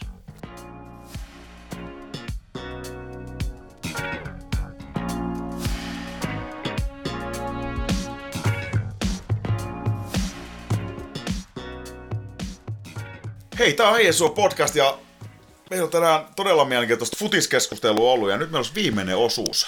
Ja täällä olisi kuulia kysymyksiä. Eli te olette saanut esittää Elias Ahteelle kysymyksiä ja meidän tehtävä on nyt ne tässä esittää. Ja näitä on tullut seitsemän kappaletta. Haluatko sä Teemu aloittaa? Joo, eka kysymys on, että mikä on sun uran, tähän asti sen uran upein hetki? Kyllä mä sanoin, että se on, mulla on kaksi vaihtoehtoa, mutta se on luultavasti Champions Leaguea karsintoja Paatti Porisovia vastaan Seinöillä, kun pääsi kentälle. Tai sitten Eurooppa-liigassa olin avauksessa karsintakierroksella Islannissa Reykjavikissa. Niin kyllä se on, ne on ehkä sellaiset europelejä Seinäjoen paidassa, niin kyllä ei se siitä hirveästi enää paremmaksi mennyt. Lo- So, soiko toi Champions League se hymni siellä? Joo, Menikö kylmät väreet? Kyllä, joo. Tuo oli se ihan mahdoton fiilis, että se oli täyteen myyty oma SP silloin ja pääsi vielä ihan hyvät 15 minuuttia kentällekin. Niin oli kyllä ihan mahtava fiilis. Ja heti kolmanteen tietysti sitä Pitsuespesä reisimaali. No kyllä se on aika lähellä siinä. Kyllä se niinku pakko nostaa se. Bubbling under. Miten iso osa viime kausien maaleista on Juho Lehtosen ansiota? Ne kuulijat, jotka miettii kuka on Juho Lehto, niin hän on siis palloilijan kasvattaja, kans, kans pelas, pelas tuolla ammattilaisen ykköstä ja, ja veikkausliikaa, mutta Jatsis pelasi useamman vuoden, kun lopetti nyt uransa. Niin. No kyllä mä varmaan sanon, että ainakin, ainakin se viisi sieltä viimeiseltä Jatsin kaudelta, kun pelattiin yhtä aikaa. Et kun nimenomaan sen takia, kun Tuupari oli loukkaantuneena. Että se ei ollut pilaamassa niitä meidän hyökkäyksiä. Sen takia varmaan se viiset. Mutta ei kyllä, mitäköhän mä nyt oikeasti sanoisin. Kyllä se muutaman maalin syötti ja muutaman alusti kakkosyöttöä. Kyllä mä sanon, että ei se kymmenen maalia varmaan kahteen kauteen, mitä ju, tuon Juhon kanssa pelattiin, niin on hirveän kaukana. Sitten kysymys, miten helppoa Raumalla on yhdistää opiskelu ja jalkapallon pelaaminen? No kyllä se mun mielestä aika helppo, että koulu loppuu, niin pääsee treeneihin. Ja kun treenit loppuu, niin kerkee vielä kouluhommia. Et Kyllä, ja kun välimatkat on niin lyhkäiset, mm, mm. niin kuin pienessä paikassa ne onkin. Niin. Ja kyllä mulle ollaan ainakin suotu sellaisia avauksia, että jos mulla on, menee koulu päällekkäin, niin kyllä saa olla sitten yhdet treenit silloin tällöin pois. Et kun ne on vaan välillä pakko olla niillä tunneilla tai sitten sä korvaat niitä tehtäviä monta kuukautta sen jälkeen. Niin. Ja meillä on koulussa kyllä sellainen niin kuin, hyvä kannatus nykyään täällä palloyhden peleissä, että kyllä senkin takia on kiva opiskella ja pelata yhtä aikaa. Kyllä, sitten muistuu vähän mieleen melkein nämä tämmöiset, kun Kalle Saastet aikana opiskeli Roma OKL ja pelasi Lukon liigamiehistössä, niin Kalle oli tänne keltahallari ja suosikki, niin Kyllä mä uskon sen.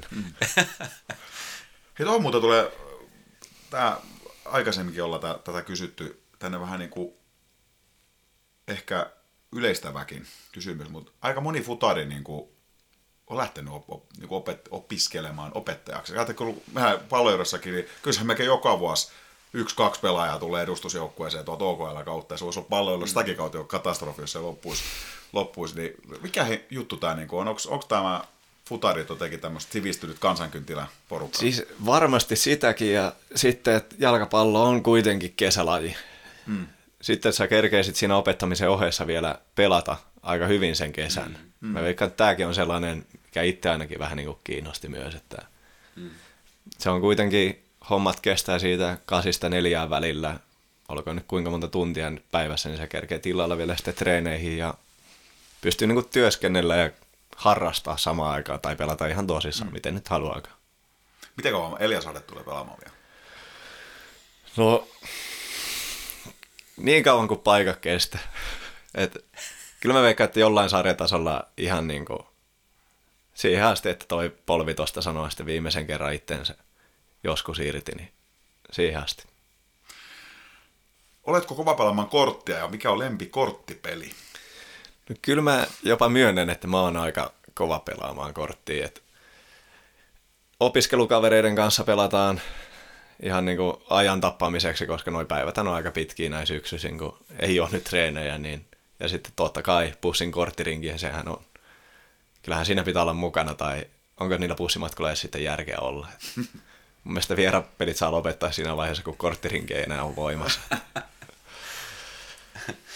Tässä voi hypätä suoraan tuohon korttirinkin kysymykseen. Tässä on jatko, tai ehkä jatko, mutta tähän mitä sanoit äsken, niin siihen peni jatko, että mikä oli kauden mielenpainuin nimimerkki korttiringissä?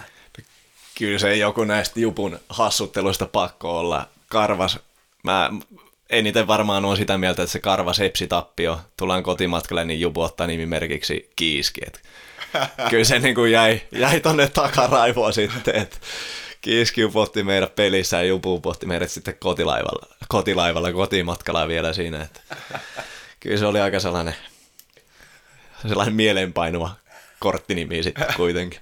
Ja Kiiski on tämmöinen varmaan kaksimetrinen kärki siellä. Kyllä joo. Okei. Okay. Kova äijä. Hei tota, kenen kahden salpalaisen kanssa lähtisit kesällä kiertämään terasseja? No kyllä ehdottomasti Roopi Osmosen ja Jani Lahden kanssa tehdään tässä on niinku kahta vaihtoehtoa. Tämä vaikuttaa nyt hiukan ostetulta. ostetulta. Ilmeisesti tunnet herrat vai? Joo, kyllä ihan joo. Et Jupun, Jupun kautta ja sitten onhan tämä nyt pieni opiskelija kaupunki, niin kyllä täällä aika hyvin näihin urheiluihmisiin tutustuu sitten. Et okay. Kyllä siinä olisi kaksi ainakin sellaista hyvin potentiaalista vaihtoehtoa. Okay. Sitten tämän kaiken kruunaa viimeinen kysymys, kahden sanan kysymys, erittäin raumankielisesti tämä, tämä tulee. Millo Ballon d'Or? No olisiko se ne 30 tai eikö Benchmarkin ottanut sen jälkeen? Olisiko se siinä vaiheessa sitten? jos tuon muuttaisi ihan niin kuin, todelliseksi, niin, kuin, niin jos sun nyt tulisi vaikka veikkausliikasta, että nyt ahdet tarvitaan klassinen ysi tänne ja uskotaan suhun, niin kauan sun kestäisi, että sä pääsisit siihen niin kuin veikkausliikakuntoon? Kyllä mä sanon, että joulukuun. Sitten olisi varmaan aika lähellä. Okay. Pohjakunto on kyllä, mutta ehkä sellainen niin kuin tempo tuli se ehkä pienenä shokkina, mutta kyllä siihenkin on tottunut silloin aikoinaan, niin miksei. Mä annan itselleen kuukauden, että mä olisin valmis, jos joku no siellä niin. nyt miettii. no niin, no niin, no niin, no niin. Mutta ensin kyllä pitää no, ostaa palloeurot ulos ja se, on, se tulee kalliiksi. kyllä mä veikkaan, että siinä joutuu muutama saludo ainakin antaa väliin. kyllä. Hei, tässä oli kaikki tällä erää. Elias Ahde, suuret kiitokset vierailusta. Oli erittäin, erittäin kiva kuunnella sun, sun tarinaa sun jalkapallourasta ja, ja kaikesta siihen liittyvästä ja kokemuksistasi ja, ja, ja viisata sanoja. Kiitos paljon. Oli oikein mukava olla täällä. Kiitoksia.